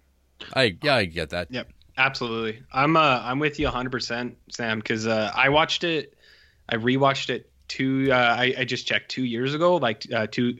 Creeptober 2018, and uh, I, I I really enjoyed it when I watched it again. It was nostalgic and 90s for me, so I like that part. But same thing with what you were saying. I was like, they, they're goofy and they're clumsy and they get beat up a lot. I was like, it's awesome. It's nice. Yeah. And there's something that's like just very watchable from of these movies from that era, even if there a lot of them are bad. Like Mm, just mhm. it's pretty easy to put on like a um, I know what you did last summer or Valentine or one of those Mm-hmm. movies. Even even though a lot of them are bad, they're just very easy to watch. The Faculty, stuff like Yeah. Movies that's- from that era. My my whole uh, those were the the summers for me. That's all I was watching in theater were those movies. Ah, good times, good times. uh, finally, let's talk about unique food choices that you like or don't like. What the hell? what, how, how- what is up with this week? I have always looked for ways to make my oh, oh wait a minute. Okay, this is interesting. I have always looked for ways to make my popcorn more spicy, and sometimes I would put a little hot sauce on it, but that would just make it soggy. But I recently discovered that adding pepper plus the salt and maybe some extra butter is an excellent solution. I also have bought into the idea of eating cheddar cheese on apple pie. Oof. But I, that's American. Ah, yeah, some people are into that They around here it. too. But I fucking hate Miracle Whip and Jello. So, what are your foods and unusual combos that you like or dislike? So, this is the positive side of things, I guess. Other things Mm. we hate. Yeah, I don't like Miracle Whip either. I'm a straight mayonnaise guy. I've never liked Oh. Miracle Whip. I don't like that tangy zip Yeah, Mir- I, Miracle Whip. I think when I was a kid, I used to be all about that Miracle Whip, but uh, Mhm. now now it's Hellmann's. Yeah. Hellmann's are Wait, bust. What was that first thing he said? I was going to comment on that. But popcorn, Food-wise. spicy popcorn. Oh, what Andrea does is she puts hot sauce in the butter and then mixes it there and then puts that on. It gets soggy like near the end of the bowl, Of course, but yeah. for you work through it fast enough, you uh, you get some good spicy uh, popcorn. So it's one way to do it. What about you, Sam? You ever eat food? I eat I eat plenty of food. Okay, Um, cool. But as far as like can I touch on like the spicy popcorn. Yeah. For Uh-huh. me, it, especially being Mexican, there's a, a lot of like you know putting spices on a lot of stuff is like something pretty common. I'm actually not into that at all. Like Mm. uh, people, you know, getting like fruit little plates with like a bunch of like spices on it, like so putting like some tapatio and other stuff on Mm. there. That's what a lot of people do. Or you can actually just go to the store buy like one of those fruit cups. It just has like uh, um, basically lemon tapatio all over the uh, everything. Mhm. Um, yeah, for me, I love spicy food, but for me, it just goes on stuff that it belongs to, like some meats here and there or other stuff, Mhm. but not like fruit cups, uh, spicy drinks. Like I don't like that either. Like uh, Mm. I'm on, I'm not into any like spicy, uh, spicy drinks or anything like that. Um, but weird combinations, I can't really think of. Like I said, I'm kind of very plain as far as what I eat, Mhm. so uh, I don't really go out of the way. Like I know um, my wife, she would do like dipping fries and ice cream kind of stuff combinations. Mhm. Like I- I'm not into any of that. No, me, me So- neither. Yeah, I uh I also don't like things that shouldn't be spicy that are spicy too, like spicy drinks and stuff. I ain't, I ain't about that. But the food that should be spicy, I like it spicy. yes. I like spicy. Here's a weird combination for you guys. Maybe it's not weird. Maybe it's pretty normal. I like uh, Dunkin' Doritos and sour cream. You guys, ever, you guys ever try that? What? What? Well, I mean, like I have In- instead salsa of or like dip- ch- like like Instead like nachos dip- or something. No, no, just like just straight Doritos. You open up a bag of zesty Mordant and you dunk that shit in some sour cream. I've done that. Yeah, yeah, it's not that weird, right? Huh. It's not too bad. I thought it was Yeah. fairly common. At least I grew up with people doing it, so maybe I just Okay. expected it to be kind of common. I don't do it myself, but I have done it. I like it. And then I even just dunk plain chips in sour cream. However, now this might be where it gets weird. We don't buy sour cream anymore. We just buy Greek yogurt. So I dunk Doritos and plain chips in Greek yogurt now. Is that weird? I don't think Uh, so, right? That sounds fine. I, Okay. I'll, I'll allow it. Uh, I Okay. just- does the Sanchez family have like a, a good mole recipe? I don't know. Uh, my mom makes my mom makes a good mole, so oh, good. All right. I, yeah, I don't know I- the recipe, but Okay. good. I, I just tried making some, and uh, it was actually it was a mole chili. It did not work out that great. Wait a minute. It was a chili. It was a chili. I got the chili recipe, my man. You want some chili? Oh no, I'll I can. I know. Uh, believe me, chil- chili's not too tough. But I want to try this mole chili. I, I bought some uh, Mhm. some dehydrated peppers, some ancho peppers, I guess, and trying some things out, but it didn't work out great. So I got to keep looking. Uh, finally, Justin concludes. Also, JD, are you a fan of the part of Ghost World when Thora Birch makes fun of the often mocked extra movie theater buttery liquid?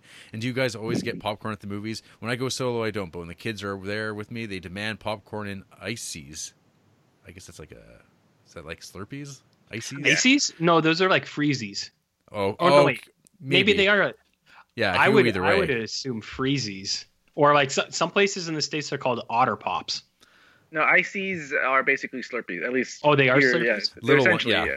That's what It's I like a, it's icy brand. It's a, yeah, basically Slurpees are ices, but 7-Eleven brand. I guess I'm just way out to fucking lunch, eh? Uh, I don't know. As Uh, always. Yeah, that Ghost World's great, and everything about it's great, uh, including her her revolt at uh, pumping the popcorn juice uh, into the thing and it just squirts back out. That's pretty good. Uh, and yeah, I I don't care about popcorn that much. It's like fine if somebody wants it, I'll have it. But for the most part, I'm at the theater. I'm there to just watch the movie. What about just at home for a snack? We've talked about that before. Uh, no, nothing. I, Yeah, need, I need, I just need some cool tap water. I watched too many. Like, I mean, well, in my heyday, I've watched a lot of movies. You can't be eating all the time there, RJ. You can. Trust Well, that- me. Just, I just, am doing it. just scooping in that sour cream in your mouth. Just like not foregoing even the chips. Just, just drinking Just sour cream. in Greek Yeah. yolk. Actually, I don't like yogurt. I, I find it. I can't eat yogurt on its own. It's weird. Even if I put like granola and berries in it, but if I dunk chips in it, it's it's fine. yep. Well, thank you, Justin, and my goodness, uh, gentlemen, uh, what what have we been creeping on this week? Should uh, d- hey Sam, do you want me to go first or do you want to go first? Um, you can go first. Are you All right. sure? Um, Okay. Jarrett, uh, well, Sam, I don't know if you know this, but uh, I'm a big fan of 70s cinema. and uh, I have all these movies, these things that sometimes people call them like neo noirs or thrillers, or even just plain old crime movies. Uh, I've always been a big fan of guys like Robert Altman and uh, guys like Elliot Gould. Uh, are you familiar with any of these? I don't. I'm not sure if you are. I don't. I don't know. I'm probably not the connoisseur of them as as you are, but go on. Fair, fair. Well, uh, you know, it's long been requested that uh, I watch s- certain movies, so uh, we braved the real world. Uh, I wore my mask. I was six meters away from Jarrett, and uh, I got some films. So I watched a uh, Elliot Gould trifecta. Uh, uh, that was Busting, The Long Goodbye, and The Silent Partner. Only because I forgot California Split. It, yeah. So uh, he's a bad guy, Sam, and you clearly see that now. And I also also forgot uh, to throw into this uh, pack was uh, Charley Varrick. Uh, do you know those movies, Sam? I, I do. Do you think they would have fit well? Uh, Charley Varrick. Well, actually, Charley Varrick was one that I threw out there, right? Yeah, Yeah. yeah, because for the, for the Walter Matthau, actually that might have even kicked off this whole uh, hey, RJ. Why don't you watch '70s movies thing? It But might I- have. But I was when I was going through uh, RJ's watch list, I didn't go deep enough, maybe, and I was like, because I afterwards, I was like, God damn it, there was all along. It's okay. We'll get them next time. Next time, Next time. So uh, I watch these movies, and uh, I'll just talk about them a little bit. The first one, they're all from different guys, but uh, first one I watched in I think the order of release because I was like that makes the most sense. almost Uh, because Long Goodbye '73. I watched them in the order of release, so uh, I thought that made sense. So we have 1974's "Busting" uh, by Peter Hyams, uh, and I found the description on Letterboxd that I'm looking at right now a little bit um, not exactly accurate because it's like a big part of the paragraph is like one scene in the movie early on and it's got like very little implication later but i feel like if you read this you'd be misled because it says during the uh, course of their investigation and there's a typo there uh, the two cops disguise themselves as gays and raid a gay bar. And like i mean that's a scene in the movie but i don't think that that's like warranted in the the synopsis. Do you I don't. Uh, that is weird. that's like Basically, just sums up a, a scene of the movie as the plot. Yeah, that's that's just a scene in the movie. That's got like hardly anything to do with this. And there's a typo in that too. Uh anyways, uh, so Busting is a show um with uh our man Elliot Gould, the sex machine. Him and uh con- well not convicted, but uh you know, Robert Blake who uh has, is a bit of a suspicious guy, uh, as everybody knows. You you you know him from Lost Highway and In Cold Blood. Uh, he killed his wife, right? Uh, or Allegedly. was he acquitted? I think. He was acquitted, I believe. Yeah. Yeah. Oh, didn't didn't his second wife also die or something like that? Well, he was. acqu- I mean, he was acquitted. There was a civil case. He Both might have- times? Uh, I don't know if there was multiple times. Okay, maybe I think it's someone else. Anyways, Robert Blake's a creepy fucking dude. And when I was watching this, I didn't realize it was him at first. And then later, like, I don't know, 15, 20 minutes in, I was like, whoa, Robert Blake. Crazy. Anyways, Bustin is a show about two cops, Robert Blake and uh, our boy, Elliot Gould. Elliot Gould's got a pretty stellar mustache. Uh, they're two detectives. They're trying, they're going after a, a drug kingpin named, um, what do they call him in this thing? Rizzo. Yeah. Rizzo. So, anyways, they're going after this guy. This guy's got his hands in uh, hookers, uh, in rubbing tubs, uh, in illegal boxing. Uh, he runs a boxing thing, and not illegal boxing, but like, uh, I bet the fix was in. It usually is in these things. It's got his hand in drugs, uh, and it goes all the way to the top, guys. Goes all the way to the top. So uh, they're trying to fight this stuff street level, but when they keep getting blowback from their higher ups in the department, they're like not sure what they're supposed to do. So uh, they do go to a gay bar as advertised in the synopsis, and a fight ensues, which is a scene in this movie that maybe four or five minutes long. Uh, and then they get in trouble because they're going after the mob boss too much. And uh, then they get put on washroom duty and they go to a public washroom where uh, some kind of sex pervert is hanging out, a real Jared Duncan type. Uh, so Sam can see my air quotes. I guess people listening can't, so they think I just actually he is a sex pervert. But uh, whatever. So, anyways, uh, they're fighting the crime, and uh, I gotta say, Bustin's pretty good. Yeah. It's pretty good. It's a pretty good little like cop uh, thriller. Uh, Elliot Gould's awesome. Robert Blake is good. He wasn't like um, he was what He I didn't try to him- kill anybody He didn't try while to you kill while you anyone in watched it. He didn't try to kill you, which is also good. which is also good. I was surprised by the kind of role he had in this as an actor because of what I know him as a real human. I was like, oh, weird, Robert Blake. uh, but it's good, and it's got um, it's not like I don't think it's by the book where uh, it doesn't necessarily get into go down too many ways that you would think it would go down. Uh, like you can't really think words are hard. It does. It's nothing too predictable, and the ending is like uh, not quite what you expect. So I, I liked it for those reasons. But Bustin's pretty good. What do you guys think?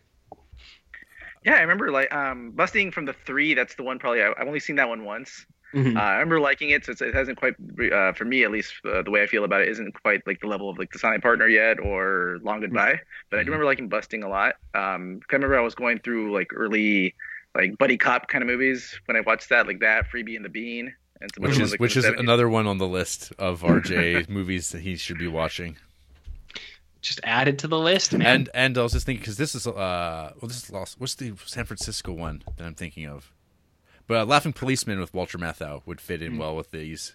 That's another one. Actually, I haven't seen that one yet. Ooh so. yeah, uh, it's it's definitely not as good as these, but it's absolutely worth uh, watching at some point. I'll have to add that to the list. Yeah, what do you think of Bustin, Jarrett? Awesome. Uh, it's uh, I mean uh, this is uh, some prime Gould. Um, Mm-hmm. and this is uh, his sexiest out of all three. well, he's definitely got he's got those mutton shot. Like he's got that massive stash, right? Yeah, he's got a real wicked um, mustache. It's not really a handlebar, but like where it would be the handle, it kind of spurts out a little bit. And then he's got huge sideburns and long hair. Well- he smokes a lot in this too. And one thing I'll say, all of these movies, tons of smoking. I love it. I love smoking in movies, and I, I wish like they don't do it as much anymore. But it really makes you want to get out there. Hey, Jer. Go out, what on the deck and smoke. Sure. Yeah. Yeah, go out for a dart, just for a rip, you know. Uh, Anyway, yeah. I, I- the thing I should ask too is like, uh, do we recall our like first encounter with Elliot Gould as a performer? Because I'm pretty sure mine was the big hit. So like this is like long after uh, his heyday of the '70s, but uh, when, when he's like kind of settling into like kind of like fat dad or, Honestly, fa- or, for, fa- or fat old grandpa, I guess. Yeah. for me, it probably when I probably didn't even know it was him at the time because Yeah. I think I probably watched this before I actually got into movies. But it probably would have been American History X. Okay. like I think I remember just then probably when I watched that again, which the, I think the second time I saw it probably was still over ten years ago. I was like, oh, that's that's Elliot Gould.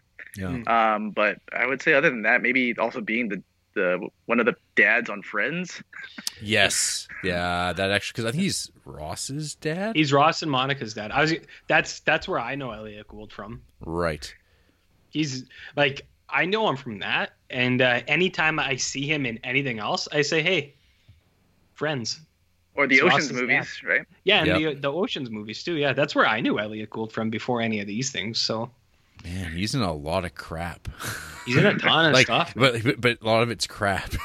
Yeah. He- Yeah. But man, the '70s was uh, prime he was- stuff. Amazing in the '70s. Like I was like, it's just weird that he didn't transcend like.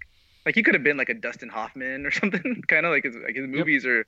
Uh, I guess the closest thing to, to become like a hit from the '70s for him would have been Mash, or what Uh, would that have been? Yeah, Mash I think was definitely the the movie of that, and then yeah, I mean I don't know if people were kicking down the doors to see Little Murders, uh, Yeah. but uh, yeah, that's is Nashville kind of probably his most. Capricorn one. I don't know. Did people actually watch that movie, or is it just the conspiracy theory movie now? And the Muppet movie. That's uh, I guess he's in that too. what he was in Nashville, Lonzo? but yeah, he, he was in Nashville, but it wasn't a Hmm. big role. Yeah, very Um, minor because he's more. He's definitely more important in Mash. Yeah, Totally. Totally. But So, yeah, uh, yeah, all- Bustin's good. Bustin's good. I gotta I gotta admit to something on air though. So all three of these were Kino Lorber Yep. movies. Are they known for quality? Uh, not they're not Criterion. Physical quality. Physical Their quality. cases. Eh, no, they're they're, they're It- Okay, well, I, the reason I'm bringing this up is, do you know what the condition of busting was when you lent it to me? was it sealed? Uh, two of them were sealed. I can't remember which two. Okay. Maybe busting was. So if busting was one of the two, uh, when I opened the Blu-ray case, it fucking exploded. like I opened it and like the the the the uh The the blue Like, case. the spine, like you know, like the spine itself, Yeah. it, it, it just like pff, it like shattered, and I was like, what the fuck? So uh Yeah. I mean, we can use Sam's Patreon bucks to uh, Right. buy a new Blu-ray of Busting, but I, hey, I'm all about honesty. I gotta transparency is important. So when I opened Busting, that thing fucking exploded, and then I saw the Huh. big Kino Lorber thing on there, and I was like, those sons of bitches. so, anyways, Yeah, I, I- I probably because I got that uh, probably on a Kino Lorber sale or something like that, and like because because I'd seen the movie and I just bought it when it was like fifty percent off, and it was just sitting on the shelf waiting for you to break it. to break it, yeah, I've broken The- a few. The Charley Varrick that you have, that's also Kino Lorber, right? Uh, yeah, yes, I think so. But you don't have the indicator one, right? No, no, yeah, we've had that conversation. I, can't. I that one's can't. pretty I, sweet. I know. I well, they just a whole bunch of stuff just got announced too, or is it Second Sight? I'm thinking of now. Or is it the same? Like, yeah, like Second Sight's doing a bunch of stuff. They're putting out like the Dawn of the Dead Super Collection Yeah, at some point, and Yeah, Second Sight's one that does like really nice, like limited edition, right? Yeah. I think I think I have. uh They released a pretty good Take Shelter, which I imported. oh yeah, Um, and then they did. I don't know if you guys are a fan of In Bruges, but they did like an In Bruges, uh, like really sweet limited edition. But in uh, Power uh, Powerhouse Indicator does like really nice. Honestly, like as far as like the the physical like releases look, packaging, uh, booklet, stuff like that, I almost put it above Criterion For, oh, Or is it uh, like se- like second sight and indicator. for Indicator. Indicator, yeah. yeah like the just like the standard releases are just really nice because something Yeah. i haven't really liked from the criterion ones recently is like all the booklets inside seem to be like more like a pamphlet newspaper kind of thing that opens Mhm. up rather Yeah. than the nice thick Booklets. Yeah, yeah and the indicator still does the booklets which is pretty nice that's good. Yeah, I guess Arrow does too. They still do booklets for the stuff that I've picked up, like especially when they do like the slipcase ones. Yeah. So, anyways, I blew up your Busting DVD. Thanks, Blu-ray. buddy. Yeah, You busted so it uh, up? I busted it good, boys. Uh, so, anyways, you guys heard of the Long Goodbye? I think so. Chronological order from 1973. this is a uh, Robert Altman from Gosford Park fame, Jarrett. Right. So uh, this has been recommended from a few people. Uh, this also has Elliot Gould's Sex Machine as the number one uh, star. Let me see some of my other tags here: doggos, cats, hot abs, man flesh. I don't know why I did that. Creeper Rex and uh, some Sam pics. So uh, I watched this long goodbye. was Uh, man was man flesh tied into the arnold schwarzenegger scene Oh, that's what it was. Yeah. Yeah, that's not like a Lord of the Rings joke. That's like when I actually see some hot man bod, I uh, I'll take it as man flesh. Uh, so uh, I I guess because that. they, they all they all they all dress down in that scene too, well, Yeah. everyone has to get naked. It's Yeah. the only way you can apologize. to their underwear. Yeah. yes well, yeah, and like I mean, I have that kind of rule here in my normal life too. If uh, I need to make an apology, the only way you can do it is nude. Before you smack a bottle over someone's face Sure. Oh yeah. Sure. yeah. Pick up on Cell Street style almost. So, anyways, long goodbye. We got uh, Gumshoe Elliot Gould. He's uh, you know, he lives a pretty cool life. He's got a little high rise apartment kind of thing. Not a high rise, but it's lifted up. He's got a little kitty.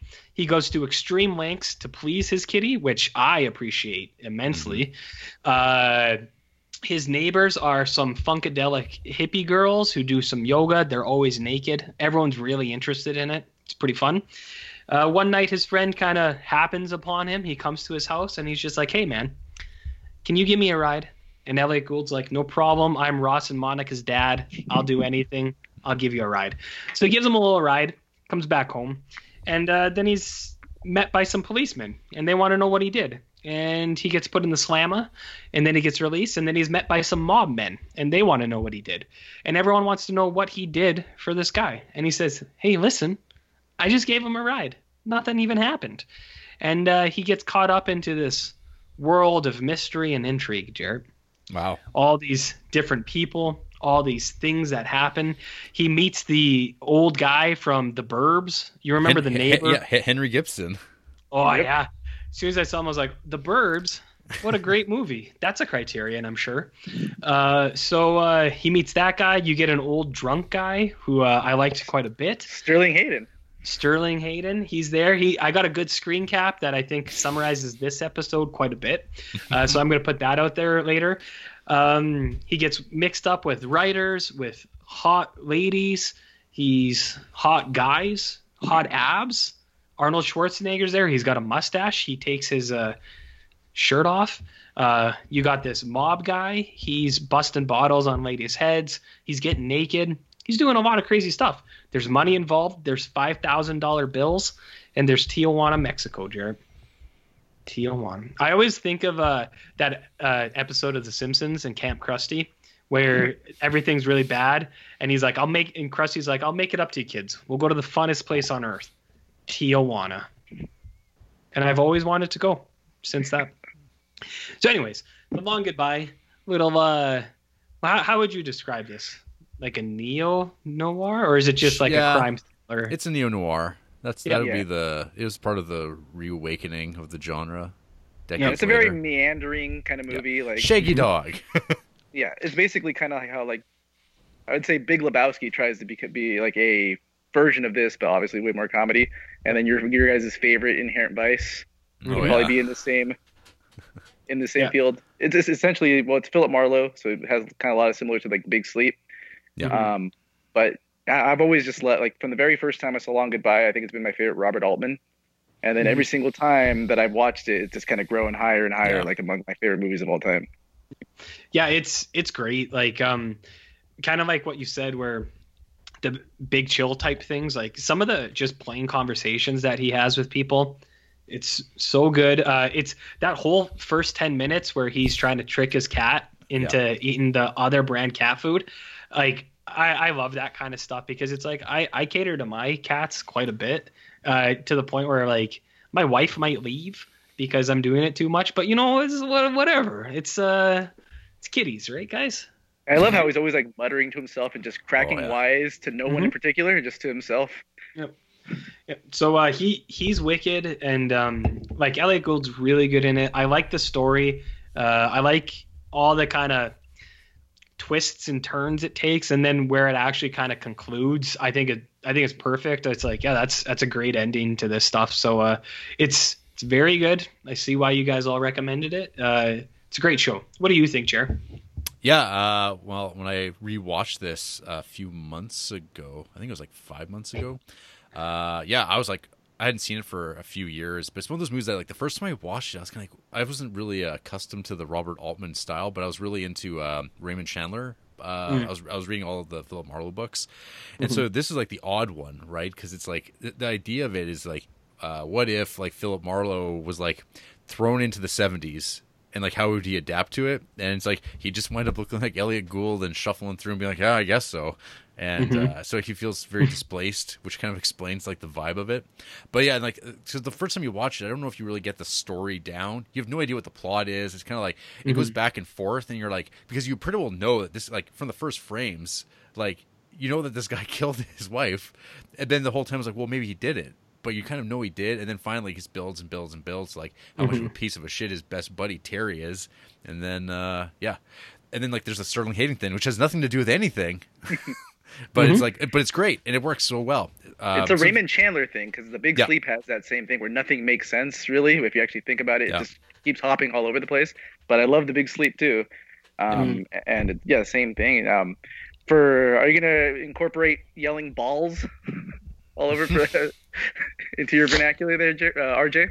I mean, I already do stuff like that, so uh, it's pretty much the same thing, right? Balls. Why not?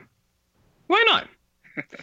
Why not? Yeah. So it's uh, Long Long Goodbye is awesome. I oh, I also really like um the use of the theme song that they made for this. Oh, Oh, Uh, and just the like, i- is that where it came up originally? Was were we talking about like songs that like continue and recur all throughout a movie or something like that? Because a lot of it's like diegetic, right? Just playing like Yep. at the at the supermarket, or Yeah. and it's all just Yep. different versions. There's like a blues version. There's like just different song style versions of it. And there's like Well, the the one yeah. guy who sings the one version. He like did like the Garfield music in the Mm-hmm. 70s too. I can't remember the name of the singer. I think he actually just died not that long ago. But yeah, John Williams actually did the whole score, I guess, Yeah. with them. Yeah, and like you first get it, it's on the radio, and then you get it in the supermarket. a guy in a bar is playing it on piano. Elliot Gould is just singing it at one Yeah. point. It's all yeah, it's awesome. So uh, very good stuff. Do you guys have anything to add? One of my favorite movies of all time. It's honestly, if I had to like even think about making a list, it probably would be in my top ten favorite. Nice. It, I love the movie. Yeah.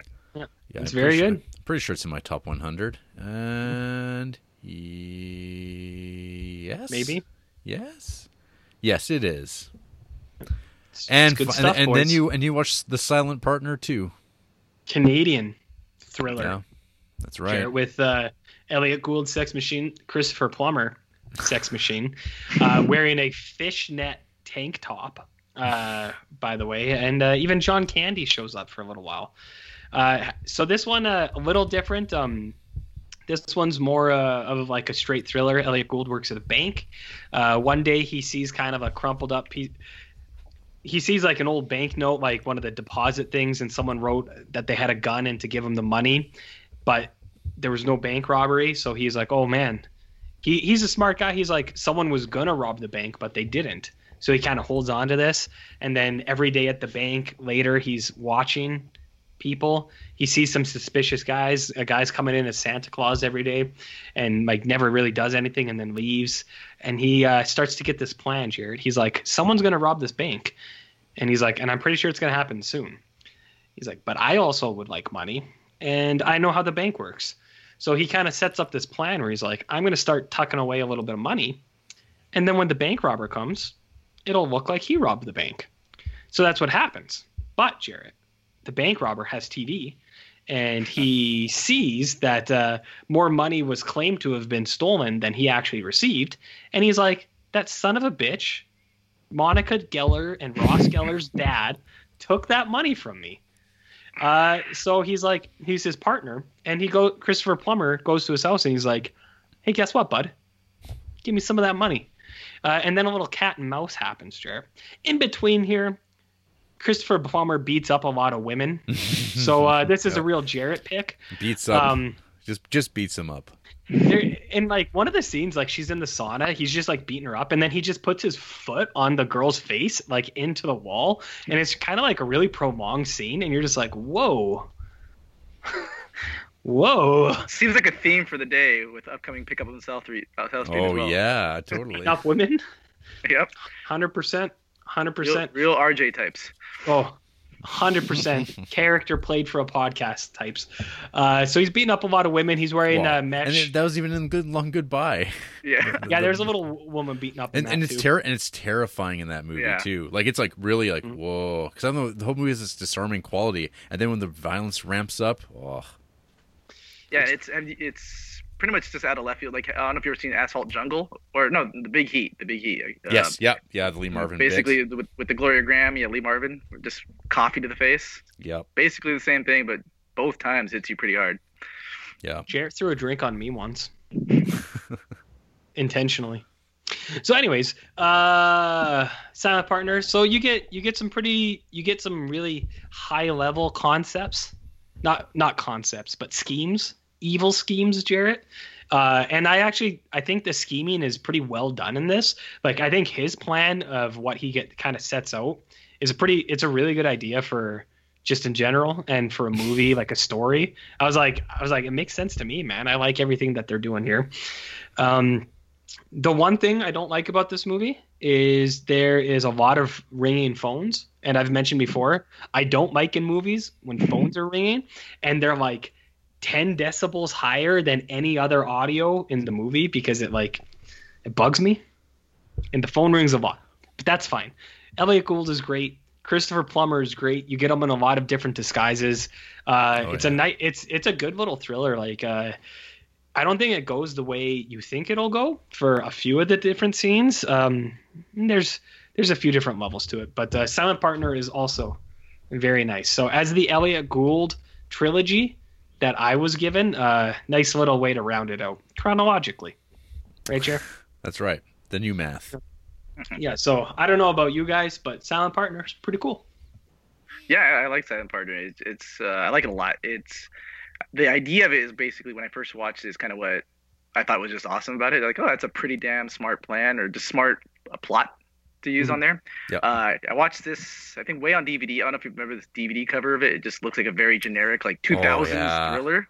Mm. I look like bank heist or whatever, or the bank job. It looks like something like that would be like with what's his name with uh, Jason Statham. Mm-hmm. It just looks like a Jason Statham cover or something. But I remember hearing pretty good things about it. Watched it and just thought it was great.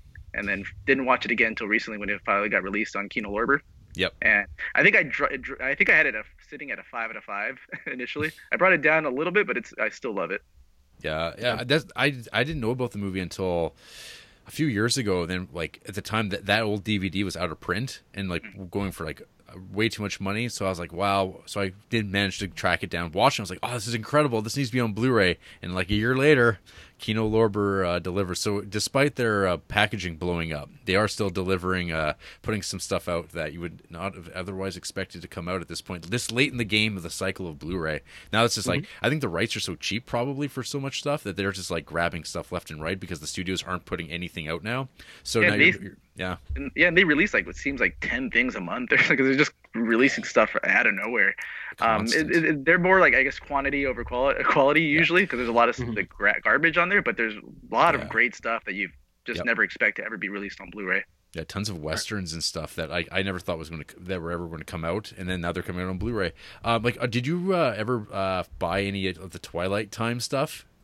Oh, a little bit. I, I remember started buying a, bunch of them because they were one of the early ons, just like you know releasing kind of hard to find stuff, but at a huge price. Yeah, so Um, expensive and limited, limited numbers of them, which is absurd. Yeah, so I kind of stopped. I I bought probably a good fifteen of them, I would say. Same. Um, then I kind of stopped once I started realizing that Indicator was releasing a lot of the same ones, and I was Mhm. like, okay, these I like the look of the Indicator ones better. I can probably buy these cheaper even if I'm importing them. yeah, And I was like, so I was like, okay, and, and they're not limited. Well, they're limited to an extent. Um, I, I, they they're the limited editions are supposedly limited, but they have them for a long time. And then if those get sold out, they still release them in without a booklet, essentially. So it says their mission statement is to provide exquisite physical media that will not explode upon opening. Which I mean Fa- false is not the case, guys. Is not the case. Uh, but uh, yeah, so I, I did it. I watched the Elliott Gould movies. They all three were actually they were all great. I uh, I enjoyed them all a lot. Good shows. Nice little uh, weekend I had. Good. Thank you for finally coming through, RJ. I well I as you threat as we talked about you threatened this appearance two years ago and then like a couple months ago we was like ooh that's coming up. And then this is when this all began. I was like I'll wait. I was like I'll wait until then and you know playfully just drop them but anyways that's what I watched. Uh do you guys want to talk about movies at all or what do you think Jer? Uh, I'll I'll let Sam take it away. He, Mhm. He's he's our guest. So uh, what do you, what It's would you like? Who, what would you like to talk about? I know you watched uh, probably more movies than there is time in the day now. Yeah, but uh, any try to hi- any highlights? I'll try to keep it short. I'll start with uh, I, I watched Taras Bulba. did you seriously I did. When's the last? Okay, when's the last time you've seen Taras Bulba? oh 20 years ago probably Okay, It doesn't strike me as something you probably would enjoy now. There's plenty of stuff with horses.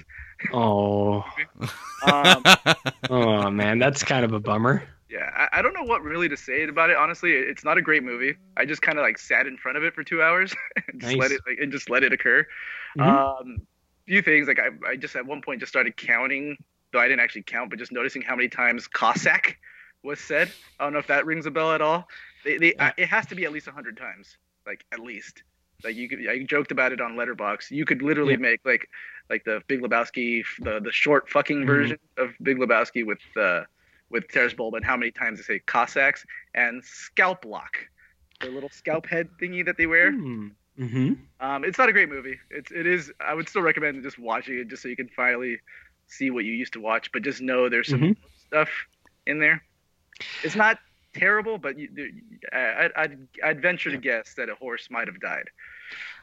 I, I appreciate you saying this to me because now I probably won't revisit it, but it will live on forever in my memory. Yeah. So I'm glad that you took the hit on that one. Yeah, I don't have much else to say about that, but I did watch it. I think I put it at a two and a half out of five there on Letterboxd. I'm proud of you, bud. You did it. You watched Taurus Bulba. Now you can go around yelling it at your kids, and they won't know what it is. Actually, that is something that I um, because you always say Taras Bulba with a weird like cadence. Taurus Bulba. They never say that. So what happened was my dad was watching this movie and he was upstairs and me and my brother were hanging out downstairs.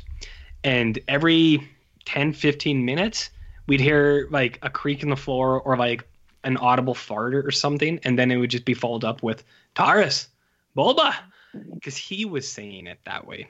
So that's how I remember it. It's just ingrained in my brain that that's how my dad would say it. And Oh, uh, so that's why this movie has this long, long thing. Because when I was like, I don't know, seven years old, I just from upstairs I heard Taurus, Bulba. but I'm I'm glad you watched real- it. That's really weird. Yeah, because I was waiting for some character to say it at least in that same cadence. They say his name a lot, but it's usually just Taras Bulba. Just just say the name as normal. Um, the only other n- small note about that was just kind of thought it was weird in the movie that um, Tony Curtis plays Yul Brynner's son, Wow. Okay. which It's funny. uh, I even looked because like in my mind I thought Tony Curtis was older than Yul Mhm. Brynner. um, I did see Yul Brynner is five years older, but it just seems very Okay. weird that he's playing the dad of, of Tony Curtis.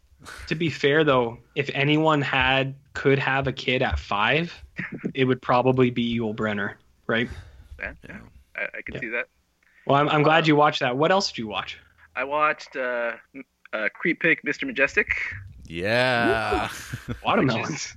Yeah, it, it's great. It's just uh, you know, Bronson doing what he does best, being a complacent person, just trying to live his life until somebody fucks with him, Yep. and he takes care of business. He just wants to pick his melons and bang his his Mexican migrant broad,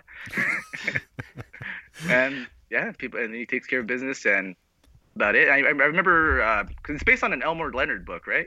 Or at least Uh, at least uh, he released wrote the screenplay or something like that. Yeah, I think he actually wrote the screenplay, which is like one of my favorite things with these uh, Elmore Leonard movies. He always has these same type of like bad guys. Uh, Al Lettieri plays um, the heavy in this, and Paul Koslo shows up too, who are like my, some of my favorite uh, '70s men. Alfred Lettieri, who's on Yeah. The Godfather and The Getaway, and it's also which is also Elmore Leonard. Uh, Yeah. yeah, but like I just I love uh, he's such a good brute, and but he's like also very friendly. He's a friendly Yeah. brute, and except when he has to lay hands or whatever, put down those fists.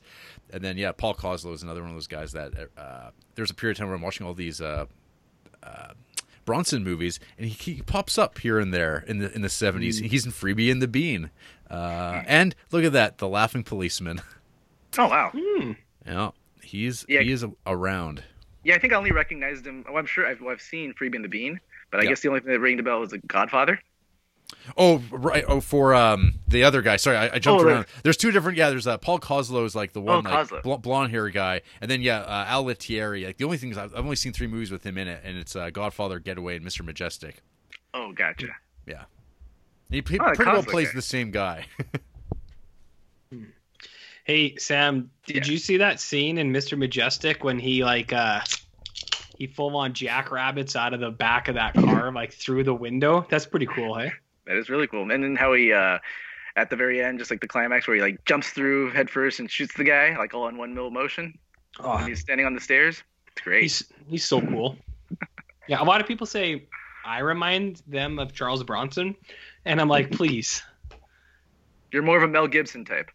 I I I, I actually have gotten that, but because they said it was because of my hairline, so I don't know how to uh how to take that. but anyways, cool. Mr. Majestyk, Mr. Majestyk is a wick, wicked show. What else did you watch? Okay, I'll try to breeze through a couple more. Um, Yep. Um, La Traque, which is another yeah. Here this one's a Jarrett pick, and yeah, it, it is great. I think Jarrett gave a rare five star to this on Letterboxd. Four and a half, four and a half, Oh, is which it is four and a half? da- damn close, damn close to Yeah. five. Hmm.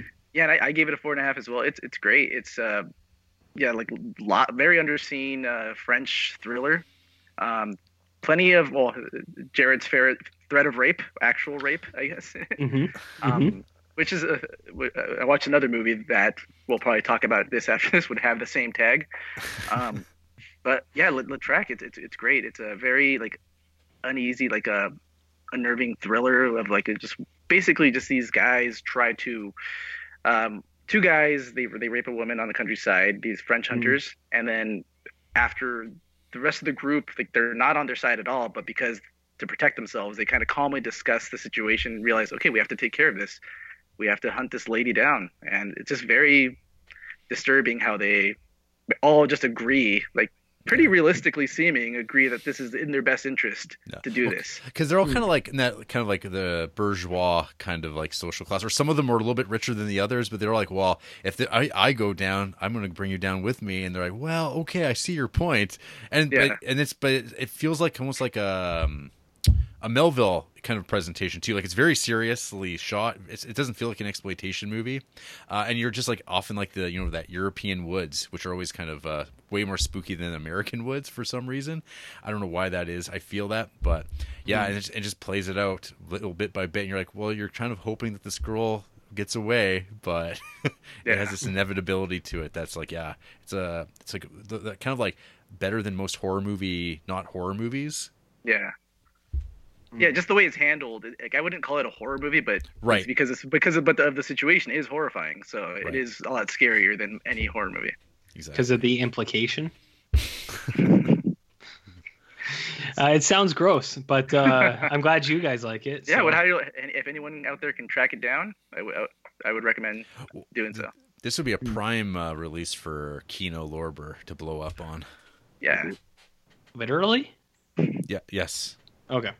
Yeah. Nice. nice. Um, and then two, I won't talk about them too too much at all because then we'll go into Rape Squad. Oh man. little tease there. But just 2 movies Hmm. I would just throw out recommendations, at least to, to Jarrett. I don't know if he's seen either one of them. Um, re- recently I watched Hellzapoppin'. I don't know if that's ever been on your ra- on your radar. No, I, I just saw you five starred that bad boy, and I was going to I- I- ask you about Hellzapoppin'. I, I love it. I've, I, I've, this is the second time I've seen it. Um, I remember, I don't know how it came on my radar to begin with. Um, I think because I have, well, if you've seen like on my Letterboxd, a couple lists I've shared of like top 100 three, uh, movies from the 30s, movies from the 40s. Uh, a couple years ago, I just like decided like, all right, let me go through 30s movies that I kind of want to see. Let me go through 40s movies that I want to see. And Hellzapoppin' was on that list for the 40s, which I'm not sure why I put it on there to begin with. What kind of put it on my radar? But it, it is one of like the smartest and like just all over the place, manic. Um, it's a it's a Hmm. If you like Marx Brothers kind of stuff like that, but it essentially it's uh, I guess a guy um, Chickle um, Ollie and Olson or Ollie and Johnson. I forgot what the duo's names are. Um, this is the only thing I've ever seen with them with it. They had I guess uh, Broadway played Hellzapoppin', and they were converting it to the stage. Or sorry, to the to the cinema, and um, you know, because kind of on the Marx Brothers, they always have like the musical numbers in there that they're obviously being mandated to put in there by the studio, and they do this too, but they do it in a very meta way, and like, pretty much there's a lot of stuff that precedes like mystery science theater, because at one point they're like, the movie setup is they're pitching a movie, they're trying to convert uh, the play to a movie, so that's they hire a screenwriter to do it. So essentially, they're making the movie within the movie, and at one point they sit down to watch the movie, and they're you can see their silhouettes in front of the in front of the screen, so they're critiquing on it. Um, it's very Looney Tune style, like there's just gags being thrown out all over the place. Um, there are musical numbers in there, uh, but even in between the musical numbers, they're kind of stepping over them by a title card will come up, basically telling a boy named Stinky Miller in the theater to please go home because his mom wants him. So that's like interrupting the, the while people are singing in the back.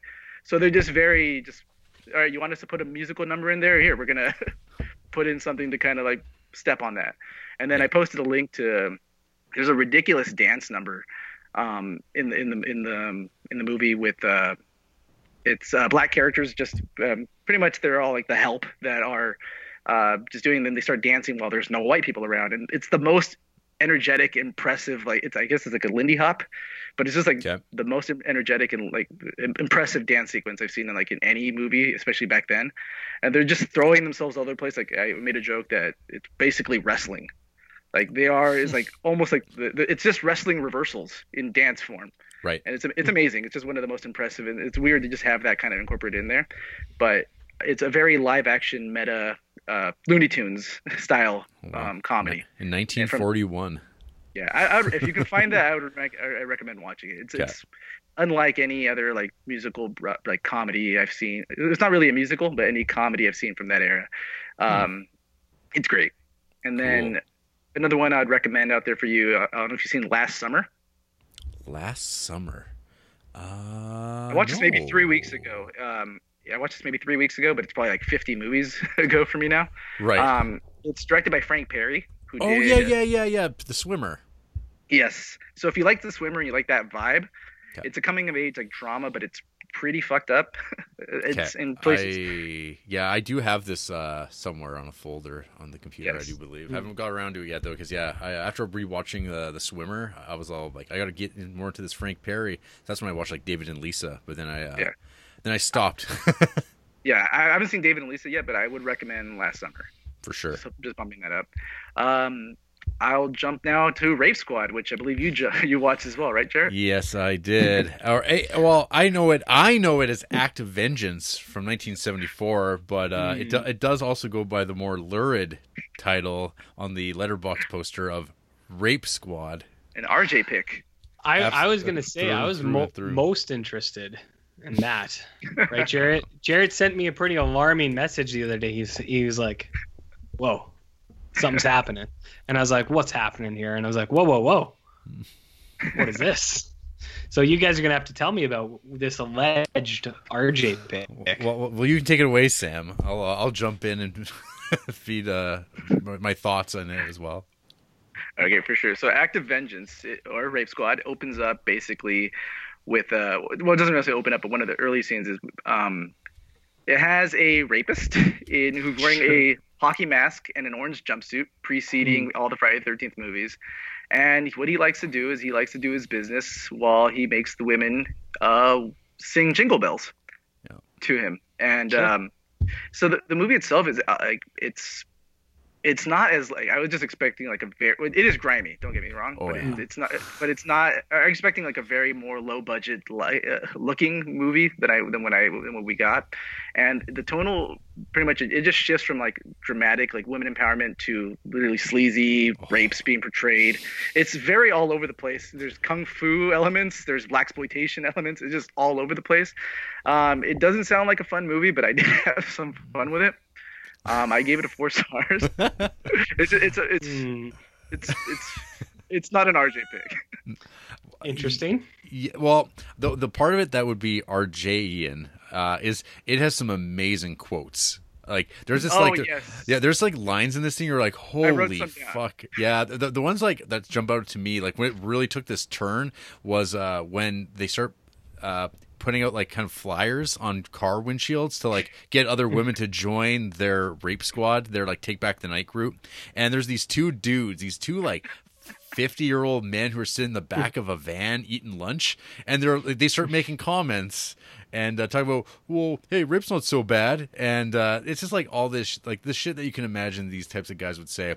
And then like then they start feeling really bad when she says well i was raped. Whoa hey honey we're just being funny. And uh but yeah their their shit was uh pretty uh pretty pretty exploitation rific um yeah so like the movie opens up with this woman. She's just about oh hey i'll meet you later boyfriend. Uh later after when i go into town or something like that. And as she's getting ready the assailant, the uh, the lead rapist, he uh, he appears, and we get this like prolonged scene of him like toying with her and chasing her around, making her like say she's begging for it, and it's fucked up, like because it goes on for quite a while. But when they actually get to the uh, the actual act, they kind of do it in this like kind of TV movie kind of presentation. Because the movie has this like melodrama feel to it, where it's like because after that part, it's like her bruised and teary mascara and stuff like that going to the police station and then it turns out that like all men are horrible all of them the police detectives are horrible her boyfriend is horrendous like he's just an awful man and he's just constantly just like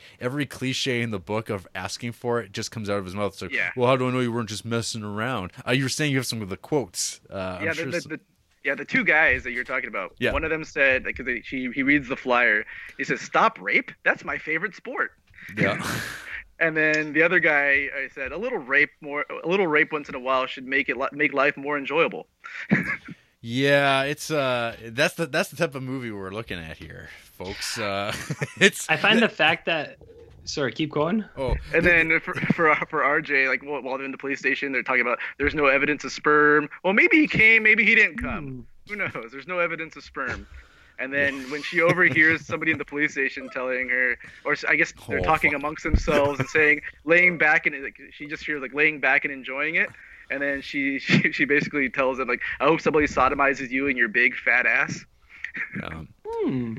Yeah, I believe something Interesting. three hundred pound f word. in Oh, yes. fat ass. Yes, yeah. Yes, this movie's yes, got yes. some some drops. It's got some audio drops uh, for someone. Yeah, this is a movie that. Uh, uh, Sam and I talked really quickly on the weekend to test stuff out, and uh, there was this review show I watched years ago called The Cinema Snob, and like what he would do is he would watch these types of movies, like uh, you know uh, Caligula and your rape squads and uh, the ET porno and the Beavis and Butthead porno and kind of address them as a critic would. Uh, and this was the first time I'd ever heard of this. Um, and that that's all I remember was the jumpsuit and the hockey mask. But there's some like really weird scenes in this movie too with um like when they bring in all the victims because apparently this is like now woman number five the one that we see at the beginning who's been attacked. And they have a scene where like okay we're going to bring in like a suspect into like the cage so you can like i make witness like eyewitness him like in front of the thing. And this guy just comes walking in in the hockey mask and the orange jumpsuit and has to read the lines out. And then they're like when he starts talking, she's like, "That's not him." But of course, it's terrorizing the woman. Like all the women are being terrorized by seeing this guy who looks. It doesn't matter if he's missing the mouth hole of the goalie mask. He just looks like a fucking murderer. And then they're like, "Okay, let him out." And then they bring in five more. it's like, what the fuck is this? Like, it's like, well, what good police work this is. And it was basically supposedly just like just to show them this is how tough it is to find them. Like it's impossible. and they keep being told because because now they want to get revenge. And so there's a scene where they go to a bar and uh the one girl she's like wearing a real nice blue dress. And we have these two guys who are just like over at the bar. And they're like wow great great bags on that one. And i was just like jesus christ this movie. And then of course he begins to seduce her. He's just loaded. And he's just like yeah let's go back to my place. I made movies. I can we can have a drink. And so she goes back with him. Because the whole setup is that like we're, this is like a practice run because maybe this is the rapist. And uh but it's not. He's just a typical rapist um which is like a theme from uh is it police connection uh the one code red movie Oh it's like, yes. it's like that, uh, that movie was coming to mind quite a bit here. Uh, and like these women just like barge in because they meet a karate instructor and they just beat the shit out of this guy. They pour blue dye on his dick. So it's like, if you do this again, we'll be able to identify you. And if, and if you do it again, we'll, we'll, we'll do more to you than what we did now. And, and then it climaxes to this like kind of a flat ending where A little bit. like like so spoilers for the people who uh, are going to be checking out rape squad here. Um, they just like one of them just bashes his head in with a shovel. And then they, they flip the body over. He looks a little roughed up. And then the camera pans out. And then the credits roll. And that's it there's Yep. like no big payoff. There's no like you know castration or being like maimed by all five. No it's like they're all five women have a hard time even going toe to toe with him because he keeps out like tr- tricking them. Oh, and then there's this like ongoing thing where like i'm not sure if he's like talking to a microphone. He's like inner thoughts like norm Mac- Macdonald in dirty work. And then they uh but then other times then he's just like in his like apartment and he's just like huh? Well uh because he kills one of them he strangles her. Well man i feel really bad about that. Well i better go find another victim. Take my mind off of things. Yeah. I always felt that they were kind of pl- uh, trying to conceal it to like make it seem like it was the boyfriend. so I don't know if that then they kind of like that's Swerves. what i yeah but it's like very clear. It's like that's not the same guy. He doesn't Yeah. the same hair at all. But like i think like are we supposed to think that? Yeah, Yeah. it's very strange any of this sounding enticing to you, RJ? Well, I was gonna say, I find it interesting that uh, Sam take this as an RJ pick, but then Jarrett, before reading quotes, said this is some real RJ quote kind of stuff here, and then we get into, you know, rape things. And you know, giant cans and blue dresses, and I mean, I talk about a blue dress as much as the next guy, but I think I'm good. you're fine Yeah, I think I'm pretty good. Uh, you guys ever seen like um, Varsity Blues, that football movie? That's a bit more my speed. So, uh, anyways, sounds like you guys had fun. That's cool. if yes fun fun Fun. Fun. Uh, um, I think that's good for now, though. Uh, RJ, do you have any news for us? Uh, just one real small thing that I thought was really funny. Uh, there was a David Lynch thing floating around yesterday, where someone he was interviewed and someone was like, uh, "Have you seen the new stills from the new Dune movie?" And he's like, "I have zero interest in Dune." And they're like, "Oh, really?" And he's like, "That's it." and he just wouldn't continue. And I was like, "That's awesome," because I also have zero interest in Dune. Oh, Denis Villeneuve. Oh, oh. Uh, anyways, I, I just thought that was funny. What about you, Sam? You got any like killer news over there? I got none. I do actually. I do like Denis Villeneuve as much as you guys don't. I do. we I, I like him sometimes. well, well, see, RJ, I thought your news item was going to be uh, from was it Esquire from two days ago? Who is the Gimp in Pulp Fiction? Quentin Tarantino explains character's backstory. I sent uh, Jarrett a screen cap of that. I, the news outlets are getting pretty uh pretty desperate. Yeah, well, Pre- yeah. There, there- well, there's, there's no box office anymore. Now it's like Mm-mm. finding those weird, like listening to old podcasts and be, hey, remember when this guy said this once? I had a thing pop up on like my recommended news feed, and it was like, because I've talked about Gilmore Girls before. That's a show I watch with Andrea, and uh, it was like everything we know about Alexis Bledel's private life, and I was like, what? It was like, like I know that's like what those things are, anyways. Those like glam sites, but it's weird. It's weird. even even Tarantino himself is like getting bored and just he's reviewing movies now. I guess or like old old like 70s 60s movies. I don't know if it's something he's already been doing, but on his like new because he has like the New Beverly Theater like Yeah. here in LA, and on the New Beverly website he's been just put it's called just Tarantino reviews. And Hmm. I guess he's just reviewing movies like old like actually I watched uh, Soul Brothers of Kung Fu not recent not pretty recently because he, I guess it's one of the ones he reviewed, but he's just been posting movie reviews. He's getting bored. And appearing on podcasts, it seems too. Yeah. Oh, I, I just saw uh, someone on Letterboxd just logged this, and I just I see that you have not logged it yourself, Sam. But have you seen the Seven Ups? I have not. That's actually on my like immediate because I have like Nice. my big watch list, and it's on my watch list to watch within the next like month or so. So Yeah, yeah. No, that's uh that's a good one. You should Okay. definitely get get to it. All right. We've got a movie to talk about. what? what? Oh yeah. Um after the break, um something about microfilm and um ties or something. I need to get something to drink. Grape Squad. Got a doll baby, I love her so. Nothing else like her anywhere you go. A man, she's anything but calm.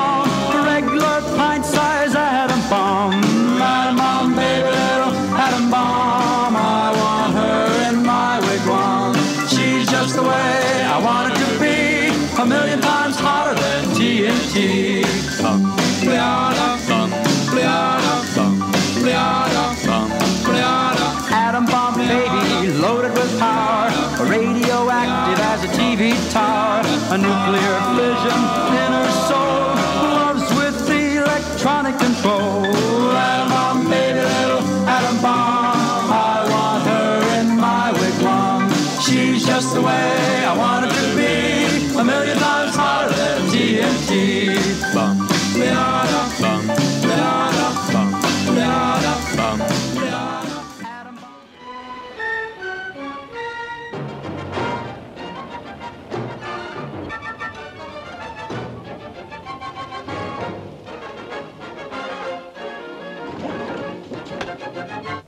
Bright lights of Broadway through the subway undergrounds to the gutters of South Street, they followed this woman, the B girl who became a sitting duck to track down her man with a caress, a kiss, and a promise. As the whole underworld joins in a scorching counterblast against the spy menace in Pick Up on South Street. Starring Richard Widmark as Skip, the pickpocket who got his fingers into everything. Jean Peters as Candy, the B girl, who could be so sweet for the right information. Thelma Ritter as Mo, the stoolie. Even in her business, she drew the line somewhere. That film you stole had government information on it. That girl was carrying TNT and it's gonna blow up right in your face. How many times you been caught with your hand where it doesn't belong? Why the pitch? I kissed a lot of guys. But honest, Skip, I never felt like this. Where does he live?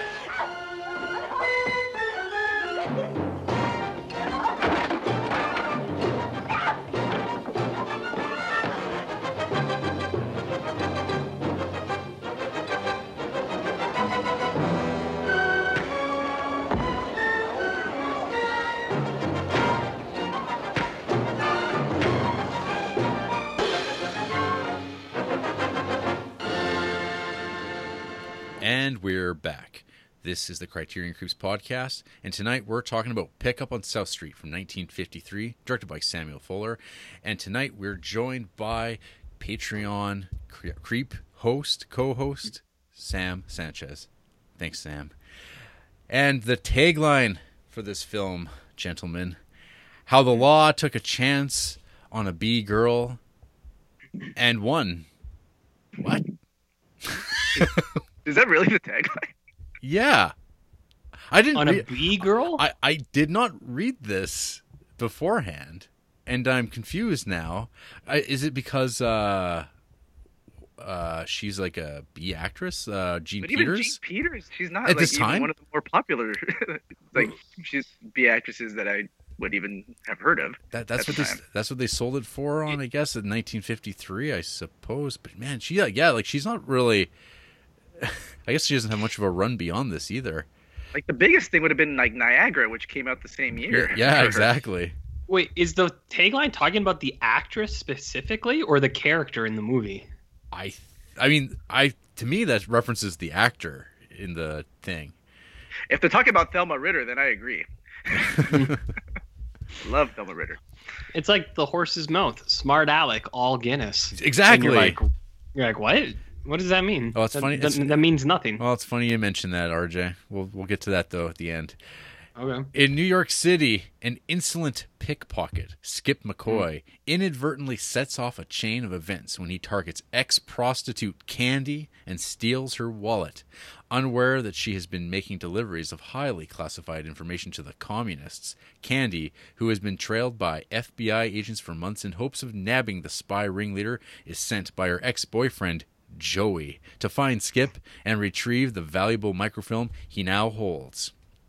So, uh, this is a movie that I watched for the first time about three years ago in what I dubbed Jan Noir area, uh, which is uh, my excuse to just blast through, you know, the hundreds and hundreds of film noirs that were made in the 40s and 50s because there's a whole lot of them. And uh, i mean there's like the obvious ones that everybody knows about but there's so many. And there's like always going to be like varying degrees of quality uh, amongst these films but there's usually something worthwhile.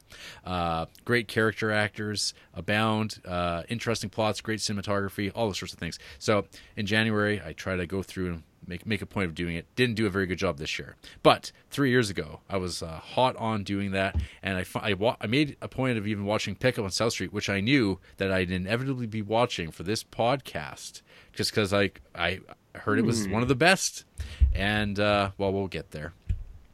So, um, but maybe not. Maybe I'll just say it. I think this is a great movie. Um, I think this is actually one of Sam Fuller's better movies uh, on the whole that I've seen. Oh, uh-huh. Um, but uh, yeah, so rewatching this movie, I was actually struck by how really well made this movie was. Um, But actually, you know what? Maybe I should throw it to you two. Uh, have either of you seen this movie before this week? RJ, no, as as per usual. that's that's why I'm here, right? So no. What about you, Sam? So yeah, I have. Um, so obviously, I picked to be on this show. It, it is this is one of my favorite movies of all time. Similar to Long Goodbye, Pick Up on South Street might actually be in my top ten as well, easily top 100. And plugging the list I have on Letterboxd, but I have like my top 100 film noir of like the classic era, Yeah. and Pick Up on South Street is my favorite film noir. Um, I've seen it probably like the very for the very first time um, was probably back yeah when I was first getting into Criterion. It was probably one of the first that I went into that wasn't horror, and Oh wow! um, it's just a very lightning fast 80 minute movie. Oh. And I remember I, I remember liking it at the time. Um, I think I know it's not popular with you guys, but I think I watched this along with Shock Corridor. Mhm. I think initially I liked Shock Corridor more, but each time I've watched Pick Up on South Street, it just keeps growing and growing. Um, I'm not a big, if you guys you can tell on my Letterboxd, I don't rewatch a ton of movies, or as, Mhm. as much as much as like probably like an average person does. Um, with this watch that I watched on, I think on Sunday, it's probably the fifth time I've watched it in the Letterboxd era, which is a lot for me.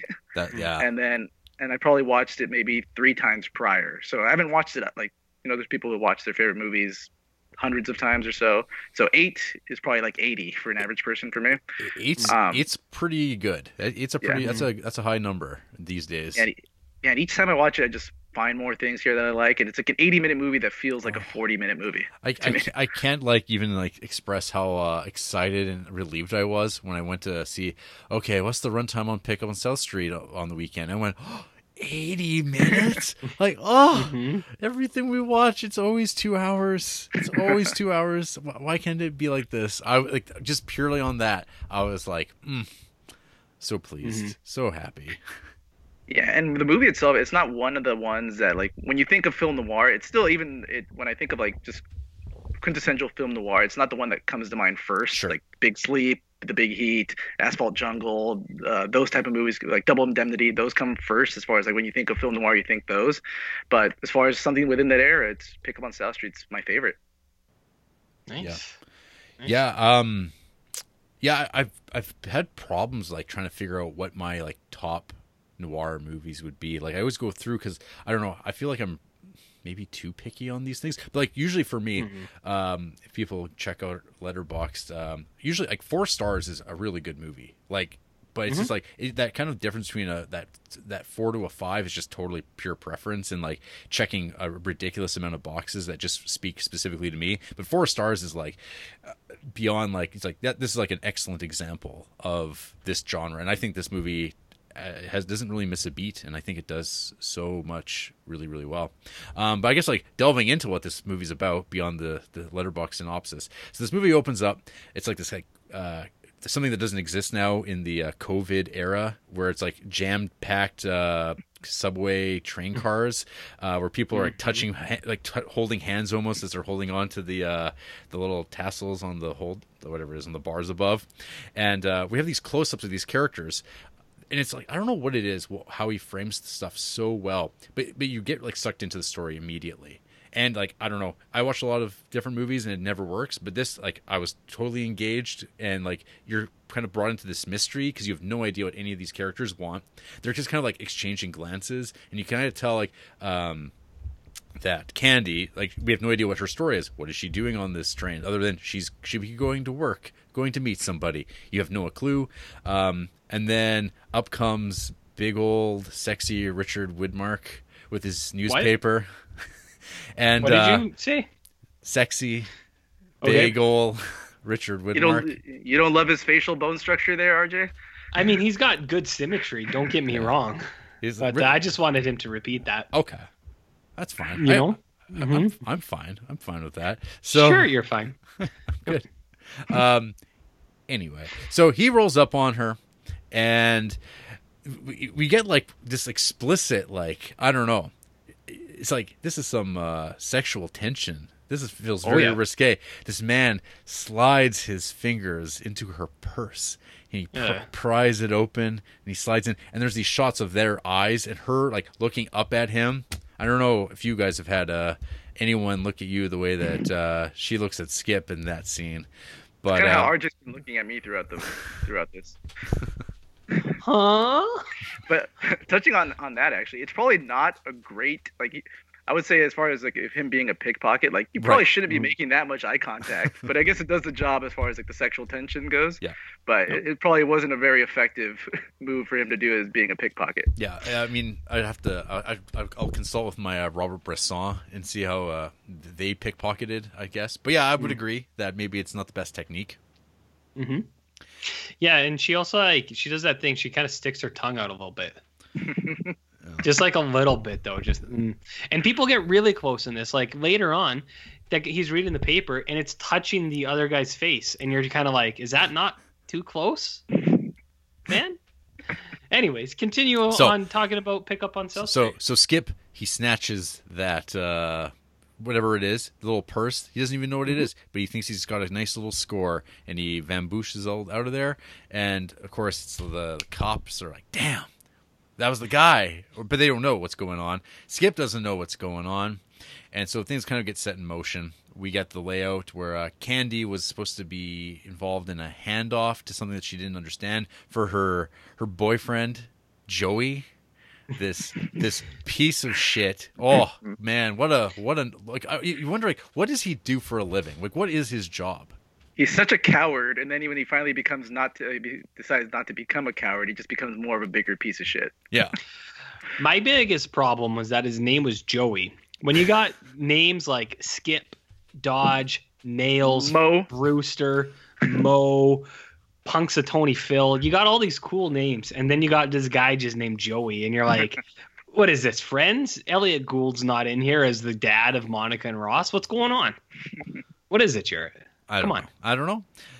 But uh so yeah, th- th- so that's our that's our little bit of a tease, and then things start kind of uh, playing out as uh, the police are trying to identify who this pickpocket is, this person, because we don't know what has been actually stolen, but it's obviously not money; it's more valuable than money, um, and uh, things just kind of play. We introduce these wonderful uh, characters uh, like Mo, oh uh, yes. who uh, is, is sells ties and uh, but she also deals with information. Uh, we get a great exchange of uh, paying off an informant uh, about the cost of living going up, and uh, yeah. So eventually we get led to Skip, who lives on the docks. He lives in this like little not a boathouse, but like at the end of the pier, uh, this little obscure place. He keeps his beers in this uh, wood box that he keeps on a rope. Uh, he's just that kind of guy. He's a three-time loser. One more pinch, and he, it's for life for him. Is the implication, I guess? But he, but he's seen it all. He's uh he's dealt with all these cops doing their uh, tough guy acts and muscling him. He's not taking anything that they say, saying, "Oh, we saw you do it." oh, sure you did.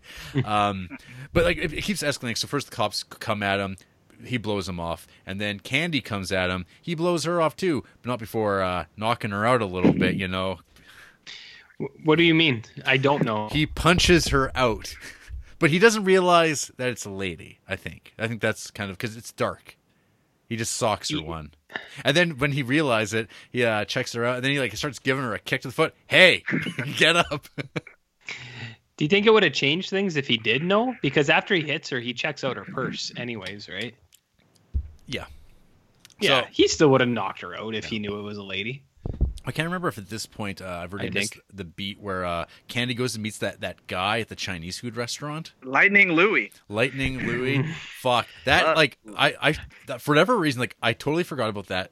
I, I forgot about that, but then as soon as that scene popped up again, I'm like, oh shit, yeah, this is what I love about noir is scenes like this because this guy, like, because you know he's disreputable because he eats Chinese food.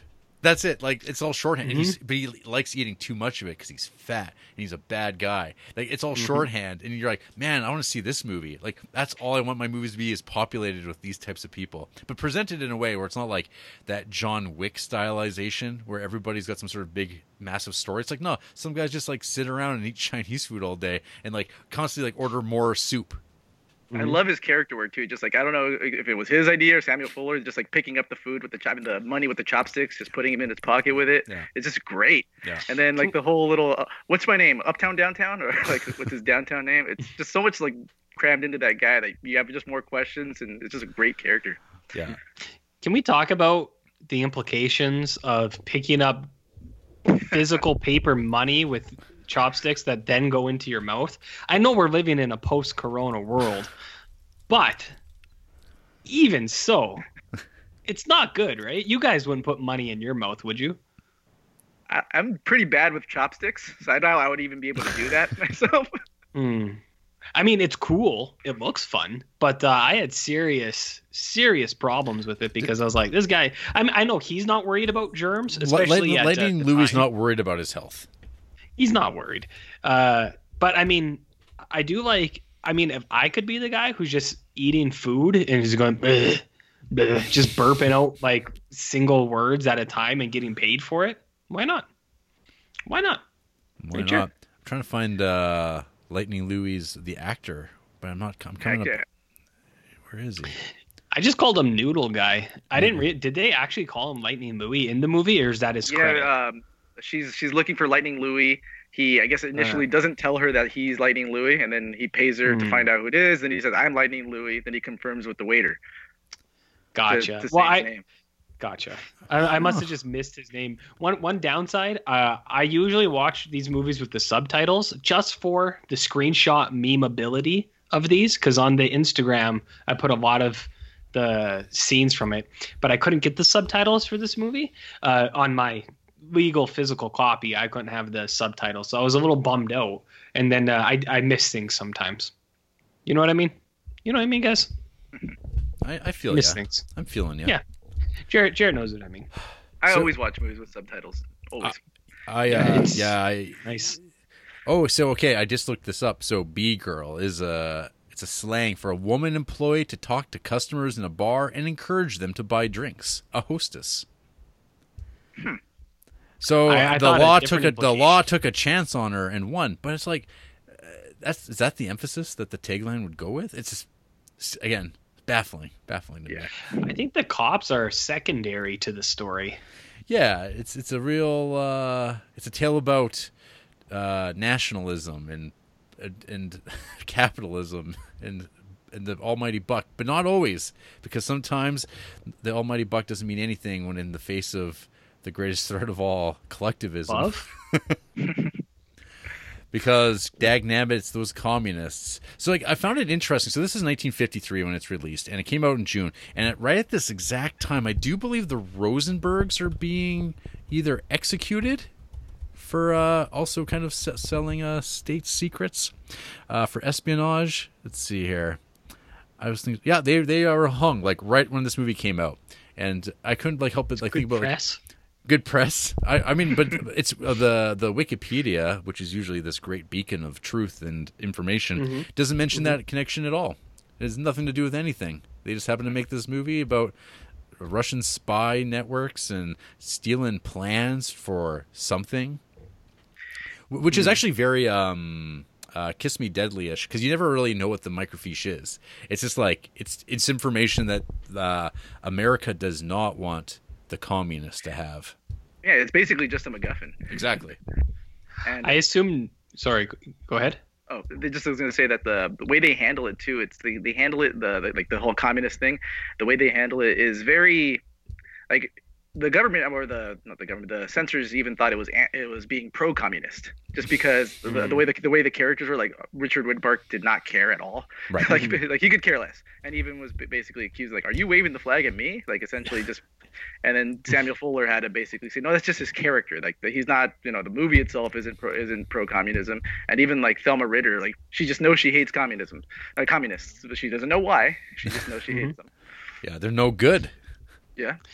See, it seems like I see a lot of that in the news right now, especially uh, south of the border. Hey, Jarrett, Yeah. where where Sam Sanchez lives, there's a, a lot of threat of communism coming up from America these days, and uh, I don't know who to trust. Let me tell you. So speaking of Wikipedia, I don't know if uh, either of you saw this little nugget of trivia.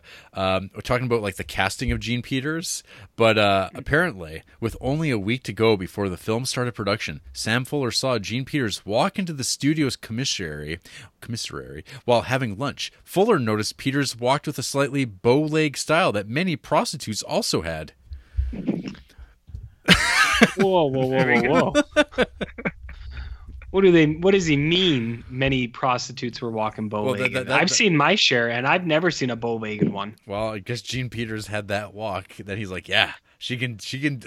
Like, I, I was like reading that. I'm like, huh, okay. I'm, I've seen a lot of pigeon-toed ones, but like that's a different story altogether, right, Jer? And, and webbed feet. Well, it's hard to tell from the from their. Well, Their not tr- well, maybe but- during the summer.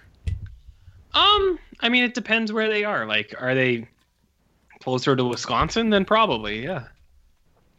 What does that mean? I don't know. I don't. going. I don't know. Uh, anyways, um, Uh-huh. I'll, I'll hand it off to you, gents. I, I think this movie is like pretty terrific. Uh, like the, the some of the artisanal film craft is uh, fully on deploy here. Some great editing. Um, Mm-hmm. At, times, you know, obviously it's also still a movie from 1953. The way that they would Mm-hmm. shoot this now would have that far more vermicelitude. But I found that, uh, yeah, I know, right? Disgusting, horrible. Uh, But uh, but um, like, but but the storytelling in here is like like really great. And uh, again, w- w- I mean, maybe uh, Sam will talk about the use of light and dark, uh, which is a hallmark of noir. Uh, I found it really great, like the claustrophobia of uh, of uh, Joey hiding out in the uh, dumb elevator. Mhm. and like kind of the up down relationship stuff like that. I thought that was like really uh that was some great stuff. And uh later on, uh we also have to go along with light and dark. We also have just good old brutality, un- like surprising brutality, like man sliding face down downstairs, um, or like yeah when Joey uh, goes to town on Candy in the uh in the hotel That's room. brutal. Oh, that yeah. scene is pretty brutal. Like she, she's a trooper for for getting clearly getting put through all that. Yeah, he's tossing around. Apparently, like they had to re-edit that and like reshoot it a little bit too, from uh, something I read. Um, but yeah, I mean, it still comes off as uh, pretty pretty violent. But uh, what did you two chaps think of this experience? And RJ, I know you haven't watched this movie at all, but I don't know if you want to let Sam go at it first. I was going to let Sam go at it. I would just say, like, Sam, when you're not around, that scene when he comes into her apartment, that's usually what happens between me and Jarrett. Um, When you're not a- stay, having to stay six feet away, when we're not six meters away, six meters. Yeah. six meters, you gotta specify because, like, you gotta you gotta stay away from this guy. He's a bad dude. And so 18, uh, 18 he- feet might not be enough. 18 feet's probably not even enough. But uh, yeah, I just want to say that. But I would love to hear what uh, Sam has to say about this because uh, it's been a long time coming. So what's up with Pick Up on South Street, Sam? Because I didn't even watch the movie, so you're gonna have to tell me. No, I, I just I love pretty much everything about the movie. Uh, like Thelma Ritter as Mo, she's Mm, just mhm. one of my favorite like all time characters. Like she's so endearing. Like everything about her, just like her, she's basically just selling ties, selling information, just to buy herself a grave plot, like in a better like Mm. uh, cemetery, just because she doesn't want to get buried at Potter's Field. Yeah. Um, what did she even say? Like, uh, it would just about kill me if, if I if she had to be buried there. Mhm. Um, and then just her final scene too, like where like where uh, Joey comes in and basically what shoots her face off is what, what did they say? Shot her face off is what they say later. That yeah. um, and that scene is Mhm. I don't know. It, it actually does hit me. That that more than, zoom like- that, that whole zoom in on her as she's delivering her delivering that monologue. Yeah. and I, I love just like the feeling how like everyone like they like you know she's basically um, ratting everybody out like just giving information but everyone just understands she just she needs to live everyone needs to eat um, basically like skip mccoy uh, find richard he finds a tie in her purse he puts two and two together. Oh he got the information from Yeah. mo. He's like oh but she's got to eat. He's he's not he's not going to hold it against her. Like even when they meet up later at the bar um, Mhm. just like so many scenes that i love in this movie. The, like i said like the movie itself it's short just very fast paced to me. Like every single time i watch it it's just very quick to watch. Um, with um, skip mccoy I, I just love richard widmark in this as well um, it's probably my favorite role of his um, i don't know if you've seen like kiss of death he plays a completely different character he does a really good job like in movies like playing different characters for the most part he's very often not a great guy but just different Yeah. but just like I think I watched um, Hell and High Water recently by with Fuller. Uh, it's like a submarine movie with Oh Richard yeah, Widmark as yeah. well. You yeah you kind of went on a uh, Fuller kick a little bit. Yeah, I was just watching because I, I went on a Fuller kick maybe like three or four years ago, and I was just kind of w- w- filling in like the gaps that I didn't finish that time. Um, but yeah, Widmark and pretty much everything I've seen him in, I, I love it. This might be my favorite character of his, Skip McCoy, and just as a whole, it's just a very easy watch. Um, honestly, I'm not going to go into. I'm not big on like mise en scène, like descriptive lighting, as uh, RJ kind of probably just winced with that. Um, so I, I- just lo- love the movie. It, it's my I, I'd say top ten easily. Uh, favorite film noir of all time, and a lot of it just has to do with just the characters, the scene, like so many great scenes. Like in a, in a movie, um, a lot of it what builds a movie in my memory is just like how many how many scenes stick with you afterwards. Like the opening scene that we've touched on already with the pickpocket, the pickpocketing, uh, just the interrogations at the at the police at, at the investigation room there with the Yep. when they're interrogating Mo, um, and you know she's selling the ties. You know she's concealing the information, and then like, oh, I got like until she can get more money offered with the with Tiger. The I love the name Tiger for the Mhm. for the police officer. I don't know if that's his actual name or just Dan, nickname. Captain Dan Tiger. Oh, is that his actual name? I thought it was probably just named there for the joke where Skip McCoy says like, "What you feeding the tiger there?" so I wonder if they literally Fuller just wrote it in there just to be able to have that joke in there. Um, but no, I, I love the movie. Um, it's been my my favorite Criterion um, pretty much since I watched it, and I, I've had the DVD for a while, and then I upgraded. to They haven't released this on Blu-ray, right? For No, Criterion? I think it, like it's got to be due though, because I did see that there is a new artwork on it uh, on the Criterion site. So maybe that's like uh suggests that something's coming along. Yeah, because it's not on the Criterion channel either, though, right? No, it's not. Yeah, well, it's on YouTube. Uh, so I'm not sure if it is like one of those movies that's like slipped into the public domain or something like It's that. weird 'cause, yeah, 'cause I own the the way I watch it. I own the Masters of Cinema for, Blu-ray from the Oh, Eureka. okay. Mm. So I own that, but I've been kind of waiting to see. Well, I probably don't even have to double dip if, if Criterion releases it, but Yeah. just give me an excuse to buy it again and watch it again, probably. Yeah, if yeah, if you look up uh, on, on the Criterion site, they do have like a new cover uh, for Oh, Pick okay. on South Street, which usually is a good sign that inevitably. I don't know if it's a great cover or anything like that, but uh, it looks very photoshoppy. But uh, yeah, I mean that's usually a good sign that they do. They will probably revisit it. They're doing they're re-releasing everything on Blu-ray, and it seems like they put the DVD out once and they st- and it's still in print, so that's encouraging. Totally. What are your thoughts there, RJ? Uh, can you tell me about the lighting a little bit? I, I I never I never winced. Uh, I love lighting, man. Some of my uh, favorite parts of movies are the lighting. So, uh, in a completely genuine way, was there actually something you wanted to say about like specific, or you just think it's got good lighting? For me? Yeah.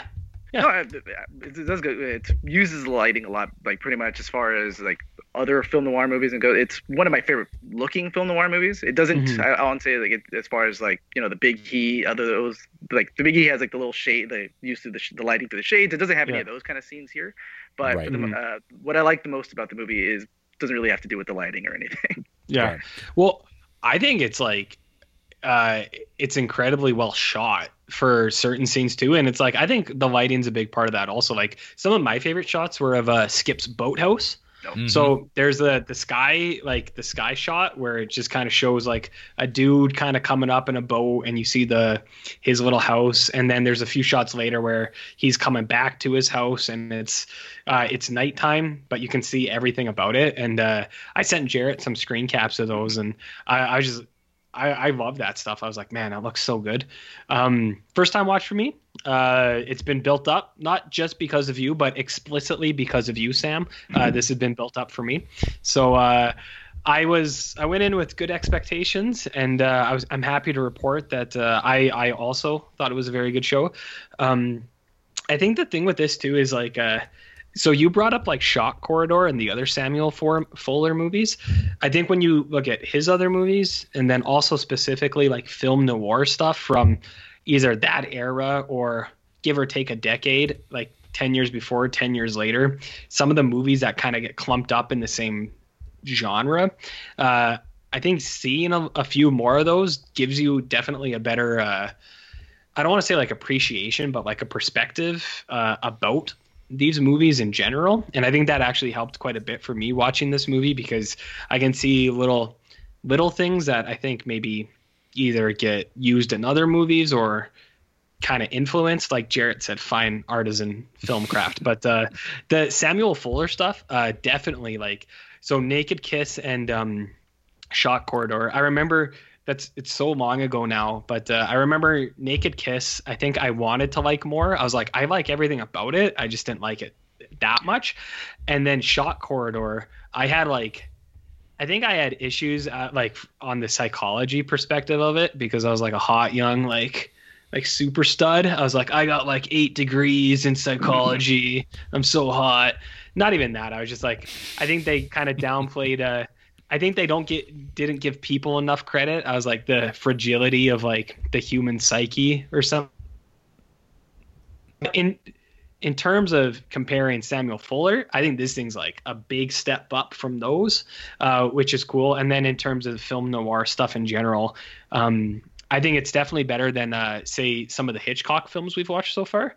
Uh, like and those ones too, uh, say like Thirty Nine Steps, Lady Vanishes, things like that. Uh, they're good shows, but uh, I think this one does it a little bit better than those ones. So they all kind of come together, right, Jer? Did I say something wrong? Well, I mean, I, I, I was like, like, well, those aren't really film noirs, RJ. Are they? Are I mean? I, I mean, they? they're Thrillers? old. They're they're old. They're old. Um, How would you describe 39 Steps and Lady Vanishes? come, uh, spy, spy thrillers. Spy movies? Yeah, There's like there's definitely elements like film noir are like that's Sure. a thin line. it, it- there is it is splitting hairs. Um, Yeah. but yeah, traditionally, like if you were talking like film noir, there's certain like elements to it. Um, Yeah. Even like because there's like not a lot of like British film noirs, but there's like this weird flip because what happens is like because in the 30s they're starting to ramp up, but then in the 40s you have this thing called World War II that happens that kind of combines. Uh, like the spy thriller with those the film noir that's going on in America at that very moment with like double indemnity and stuff like that. Like there's like a total like confluence. And so that you that like uh the black and white uh and like that sharp cinematography and the lighting and stuff like that it all conf- like there is a there is a, a crossover. But uh Sure. I would say that yeah, those because those movies are like that's 30s and this is 53. And actually, the, the, I didn't even remember this till I was just looking. Uh, like that Naked Kiss and Shock Corridor, they're like 10 years later than this. They're this they're the early 60s. Yeah, in Oh. my in my mind, I always thought that those were like before. Like I, Yeah. I always thought those two were way earlier than Pick Up on South Street, or I even thought that was earlier Fuller, but it is way later. And Mhm. I remember you said you, you didn't like either one of those too much, right? For Naked Kiss or Shock Corridor. yeah, I think they're fine. Yeah, I actually felt the same way about Naked Kiss the first time I watched it, but this most Mhm. recent watch, I, I'd recommend maybe going back to it, like knowing what Mhm. what, what, it, what it's about. You might like it a little bit more, but yeah, Naked Kiss was a lot better than this recent rewatch I gave it. I thought about rewatching them, but then also I thought about the curse that is the Criterion Creeps podcast and watching nothing but Criterion movies once a week. And I was like, no. Fuck them. No.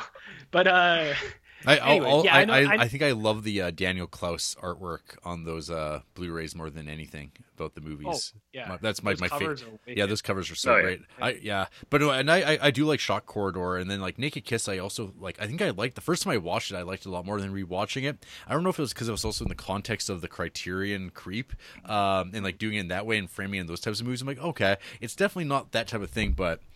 Yeah, I would. I mean, I'll. I own them. I'll rewatch them at some point for sure because uh, they're they're good. Like they're not yeah, like I said, this uh, Pickup on South Street, I think, is uh, Sam Fuller's best movie that I've seen. Uh, and it's been a while since since I've seen White Dog, which I also really like, which is actually a surprisingly great movie. For like sometimes uh, old directors, the later, the longer they go, the worse their movies get. Uh, White Dog for a for a movie that's like that late in his career is actually still a pretty uh, effective movie. And what's ridiculous with White Dog is how it was like perceived and even picketed or whatever as a racist movie. Which is I was like, have they not seen Samuel Fuller? Any of his like, pr- he's one of the most progressive like directors, other than like treatment towards women at times in movies.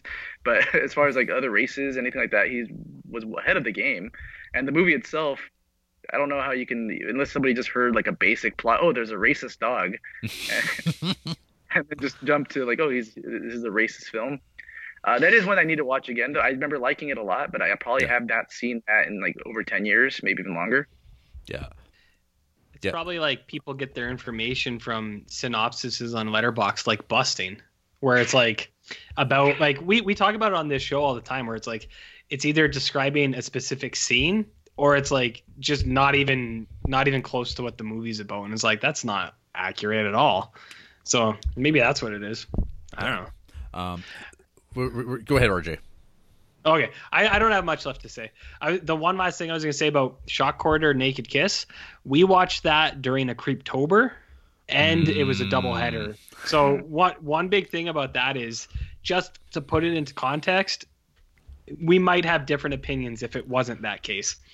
last thing I'll say, uh, this thing does have like some pretty good gumshoe old old like detective talk stuff. Things like these are all this one's mixed up a little bit but real quotes he's the big thumb. Gotta get quick action to save this kitty for big business.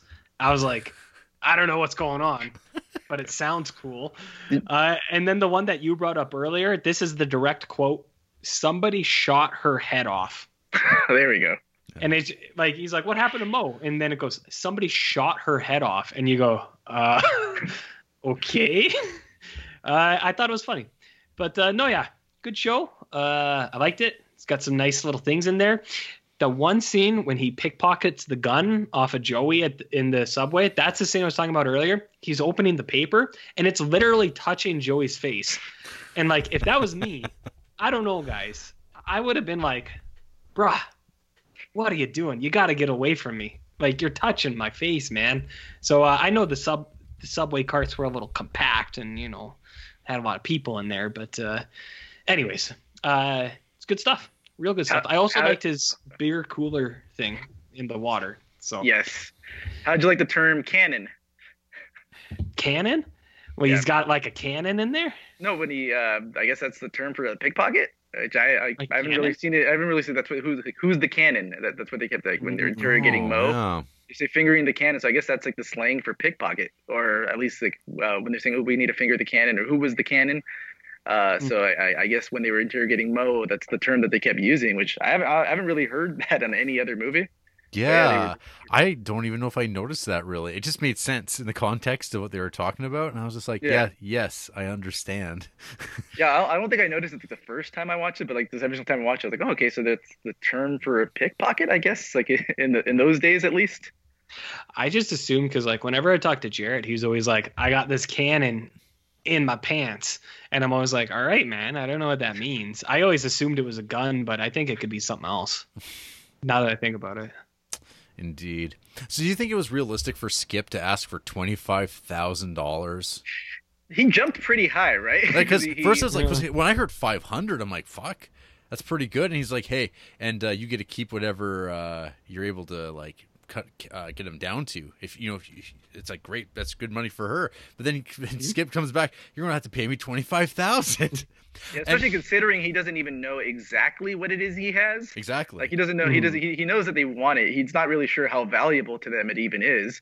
I guess he just assumes he's dealing with like a pretty big syndicate or something that they might have the money to do it. But he assumes for sure. Yeah, But- I, I think this movie is like has such like great economy. Like it only has like what ten actors in it, all all told, and, and not uh, many locations. yeah, that's what I mean. Like there's only like three real locations that they like specifically kind of go back and forth to. Then there's like like there's Mo's apartment, there's the boathouse, but and like even like the layout of the boathouse is like there's a pier in front of it. And then there's the actual like little like boathouse shack, but then there's like an outside part of it, and like you you have a totally clear understanding of where everyone is in relationship to one another, which is like something like I don't know I appreciate so much nowadays.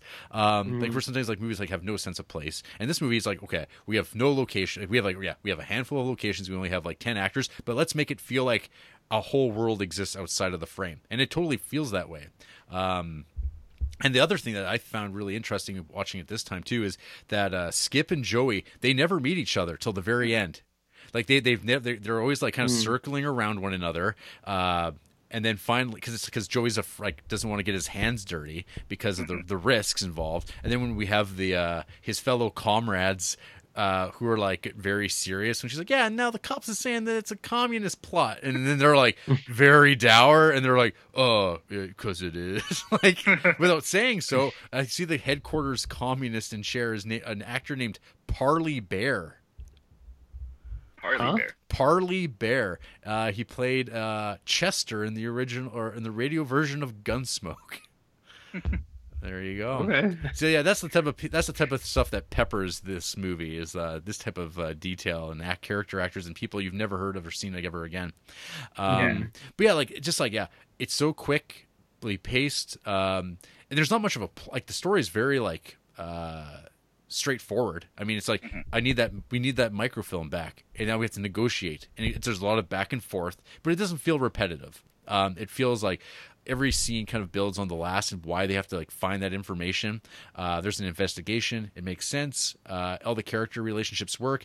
Uh, and like you said, um, Sam, with like Mo, like the Thelma Ritter character, she's like so well drawn. And like usually a character like that is just a toss off. Like she has hopes and dreams, goals, uh, and it's like, yeah, why, why don't uh, why don't we see that more? And so, like, I think this is also like, uh, I think even in the period, a lot of uh, films didn't have this sort of detail to them, uh, or at least didn't have the execution quite right. And uh, I think this is a great example of uh, film noir and one of the better examples, I think, of the genre. Yeah, and they get yeah, like you said, they get a lot of mileage out of like basically three locations. Like ninety percent takes like they revisit the police station like three or four times. They revisit uh, Skip uh, Skip's like, h- house there like three or four times.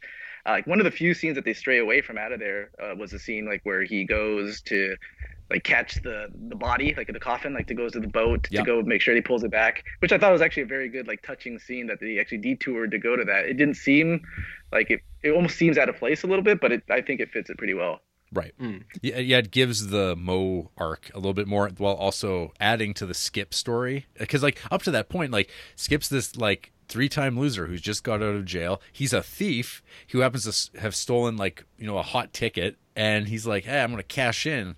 And, uh, but then that's it. Like, that's kind of his thing. And, like, he's always, like, very antagonistic to every single person who asks him for anything, Yeah. which is probably co- a common uh, criminal trait of uh, just you know being uh you know combative on all things but then eventually he's like well you know mo did all right and it's like well she didn't deserve to get her head blown off and like get dumped on this island. She was a person and uh he could he could make a difference and he does that. So it's, it's redemption or like a, kind of a bit, bit more of like hey he's not all bad. Yeah, I wonder if they said because um, technically uh, Skip isn't like the he's not a great guy. Usually in any of these movies in the film noir, he would be either dead by the end of it in jail, which in this one he's actually yeah free. that's actually really I don't know if that was enough redemption for the censors to be like, okay, that they're going to allow that as far as like making me making me be more sympathetic to help out Mo. it's because uh, communism is worse than anything Or I wonder if they felt that because at the end, obviously, you know, they do the the joke, the want to bet, like you're going to be in here quicker than anything, and they probably figured, okay, everyone knows he's what, give it another two weeks, he'll probably be back in jail either way. Yeah. So you probably just feel like, okay, it's a happy ending per se, but he's not, they're not going to live happily ever after. He's going to be back in jail. He's going to get in trouble again. So hmm. they probably took that as okay. It's not necessarily a happy ending, especially the, if you know, given their relationship, which has been kind of physical here and there, Yeah. uh, as far as you know, not uh, sexually physical. Um, Whoa. Ho, ho, ho, Yeah. ho. Hey, did anyone think that uh, that lady was pretty quick to fall in love with Skip? they always she are meets Mo at the bar, and Mo's like, "She's in love with you. The dame loves you." yeah And then Skip's Skip himself is kind of like, "Huh?"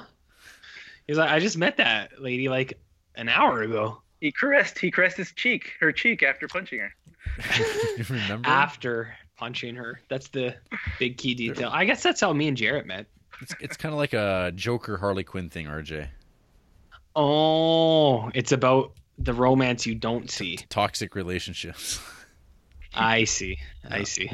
Mm. Um, one th- I just watched a few weeks ago, uh, the documentary at the Atomic, the Atomic Cafe from 1982, uh, which is like uh, just like a compilation of uh, footage from the 50s uh, around like the Cold War, and it's like so in line with this. Like it's so perfect. Like uh, these movies really don't exaggerate the ridiculousness of uh, the rhetoric of America and the the the move toward like evangelical Christendom and uh, like got to keep freedoms and we got to crush uh, communism no matter what we do. And so this movie just like from a the plot of it is just like the simplicity of it, and it works fine for me. Like it's it's a total piece of pulp, right? But uh, yeah, it, it definitely reminded me of that the the 1950s. And oh yeah, another thing, one of those great little details that I don't know I thought would be an RJ pickup, but there's a bit where like they're follow like a bunch of the cops they're uh they're doing the follow and they're all like they all have these fedoras on top of their head and they're like peeking over like building ledges and you just see these like big fedoras on top of their heads and i'm like that would be like my first pick. I guess like everyone wore fedoras at, at this period of time at least in movies but uh i do wonder like if you're on top of a building that's just like an added little addition to make your being spotted that like hey somebody's watching me or someone's up there looking down Well, I think Jarrett. The thing is, it's called style. Yeah. And if you looked it up sometime, you would understand that uh, it's more important than actually letting giving yourself up. oh folks if you only knew the shirt that rj was wearing right now Okay, Sam, what do you think of this shirt? It could use a tie. You could probably uh, get a tie from Mo there. I could get a tie from Mo. I don't know what you'd It's a buck. recommend, like a like uh like a pinstripe, a stripe, polka dot. I got a bucket hat outside. I could put that on if that works. yeah do you have a cigarette holder too your uh, yellow tinted uh sunglasses I have everything but the cigarette holder because I I take that shit straight, baby. And those are bananas, right? Uh, plantains is what I like to say. But uh, I got in trouble for that one time, and someone was like, they didn't like that joke, and they're like, uh, uh-uh, uh, uh, and I was like, I, I was like, all right. Did I ever tell that story on there? I don't know. I don't know. Hey, you guys want to hear about who hates this movie? Sure. First up, we have Joyce Chu, one Okay. star. I just love it when a woman falls in love with the man that beats her repeatedly. Let's celebrate it. Well, I mean, that does happen though, in real life, right?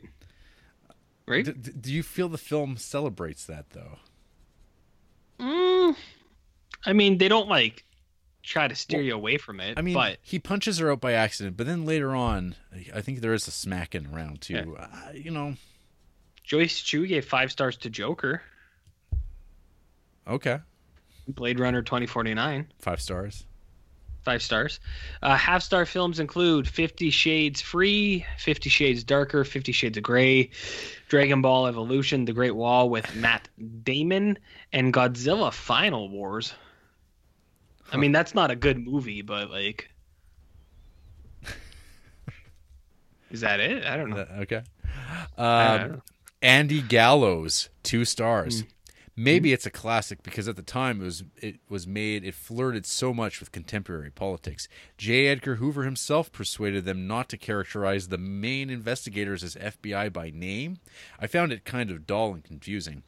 I do find it interesting as an archetypical noir in that every character is simply in it for themselves, for their own gain, looking out for number one. But I thought the story itself lie in the problematic valley between plausible and improbable mm. that made it at the same time too forced and mundane. You know, it's a little too forced. This guy's ratings. You did it. This, that's the part. That's where you guys laugh, real big indeed. uh, one star films include Steel Magnolias, uh, Driving Miss Daisy. Also one star, Fanny and Alexander, Failsafe, The Taking of Pelham One Two Three from 1974. Jarrett, that Taking of Pelham. Five star films are things like The Warriors. Uh, into the Woods. I don't know what that is. Broadcast News. When Harry Met Sally, Harold and Maude, Roma. Whatever. Person that actually doesn't have a lot of rated films. This might be a new account. Okay. Oh, and the one I the one I missed here is a one and a half star from Benji. Ravioli, ravioli, give me the formuloli. SpongeBob reference? Is oh is that I think it is. You're probably. You're, I mean, that sounds uh, possible. I, I think I remember Mr. Krabs saying that Mm. or something. that makes sense? This person also gave Blade Runner 2049 five stars. Uh, Benji's pr- avatar is a picture of a llama wearing a hat, uh, and it says they are from Western Canada. Jarrett. Uh oh. So, uh, favorite films are Mishima, La Haine, uh, Criterion movies, uh, The Favorite, and City of God. So those aren't bad movies. Nope. Not any of them. Five stars to Portrait of a Lady on Fire, just because I know that'll make Frank sad. Half star films, uh, The Love Guru, Junior with Arnold Schwarzenegger. Come on. What else we got in here? Birth of a Nation, Mortal Kombat Annihilation, not a half star. Uh, Joe Dirt, come on, that's a good show. Uh, what else we got in here, Jarrett? Master of Disguise, your favorite film. Holes, a good movie. Uh, the Room, Chicken Little. I don't know. Like their half star ratings are kind of all over the place. He also five starred uh, Blade Runner 2049, which I know is a favorite of yours. Yeah, and like that's what one of those other guys like too. It's like I don't know. You see these trends that pop up all the time, Sam. It's like I don't do it intentionally. It's just like you see they all like the same stuff. They all love Blade Runner. They all love Portrait of a Woman on Fire. Everybody loves Call Me by Your Name. I don't know. I don't get it. You see what I have to work with here? Well, any last thoughts here on pickup? Uh, what do you think, Sam?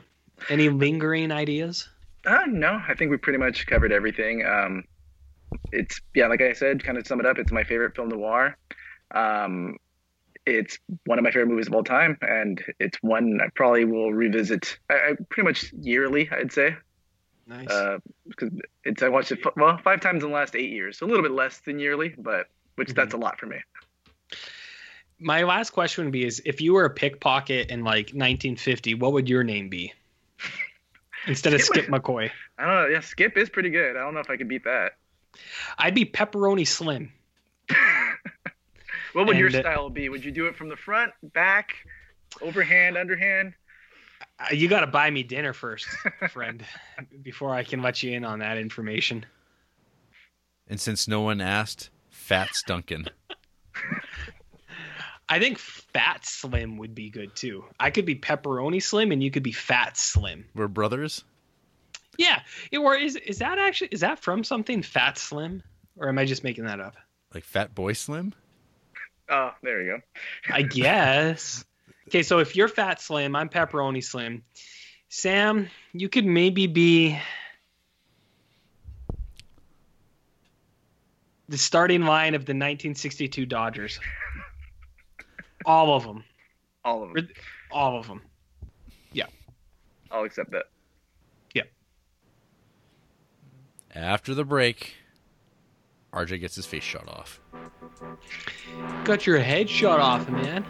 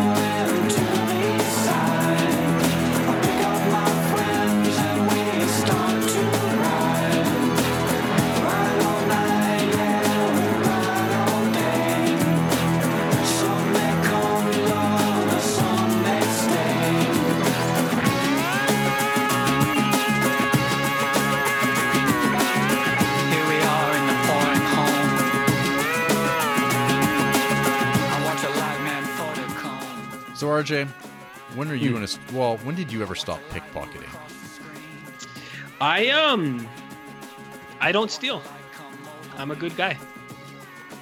Not even. That- Would you? But if you didn't steal that, why would you download those movies? Excuse me. I have made it very explicit. Is that Seinfeld noise? That's that's Uh, that's I- that that's the uh, the music that accompanies you wouldn't steal a car. Would oh, the anti-theft Yeah. the commercial at the beginning. Yeah. I I downloaded season two of Cheers, but I don't think anyone's gonna like get mad at me for it. I don't. I, I feel like no one's really after that anymore, right? You can email us at criterioncreeps at gmail.com and uh, tell us about your illegal downloads. We're not the police.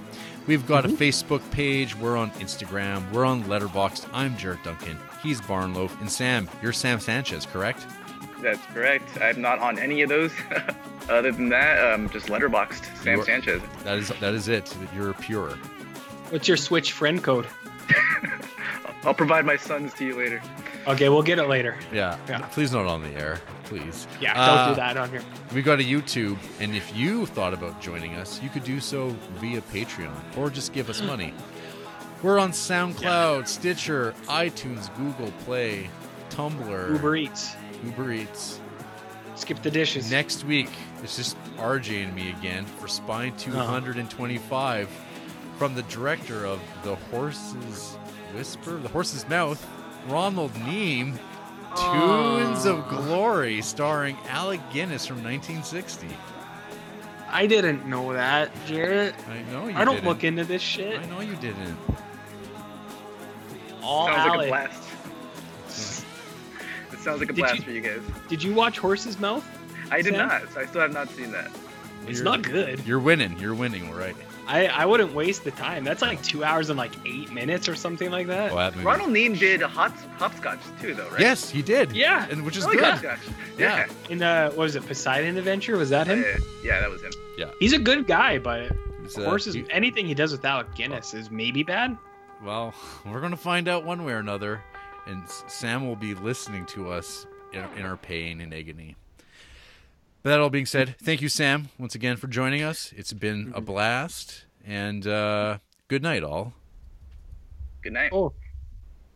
Um. Woo. And scene.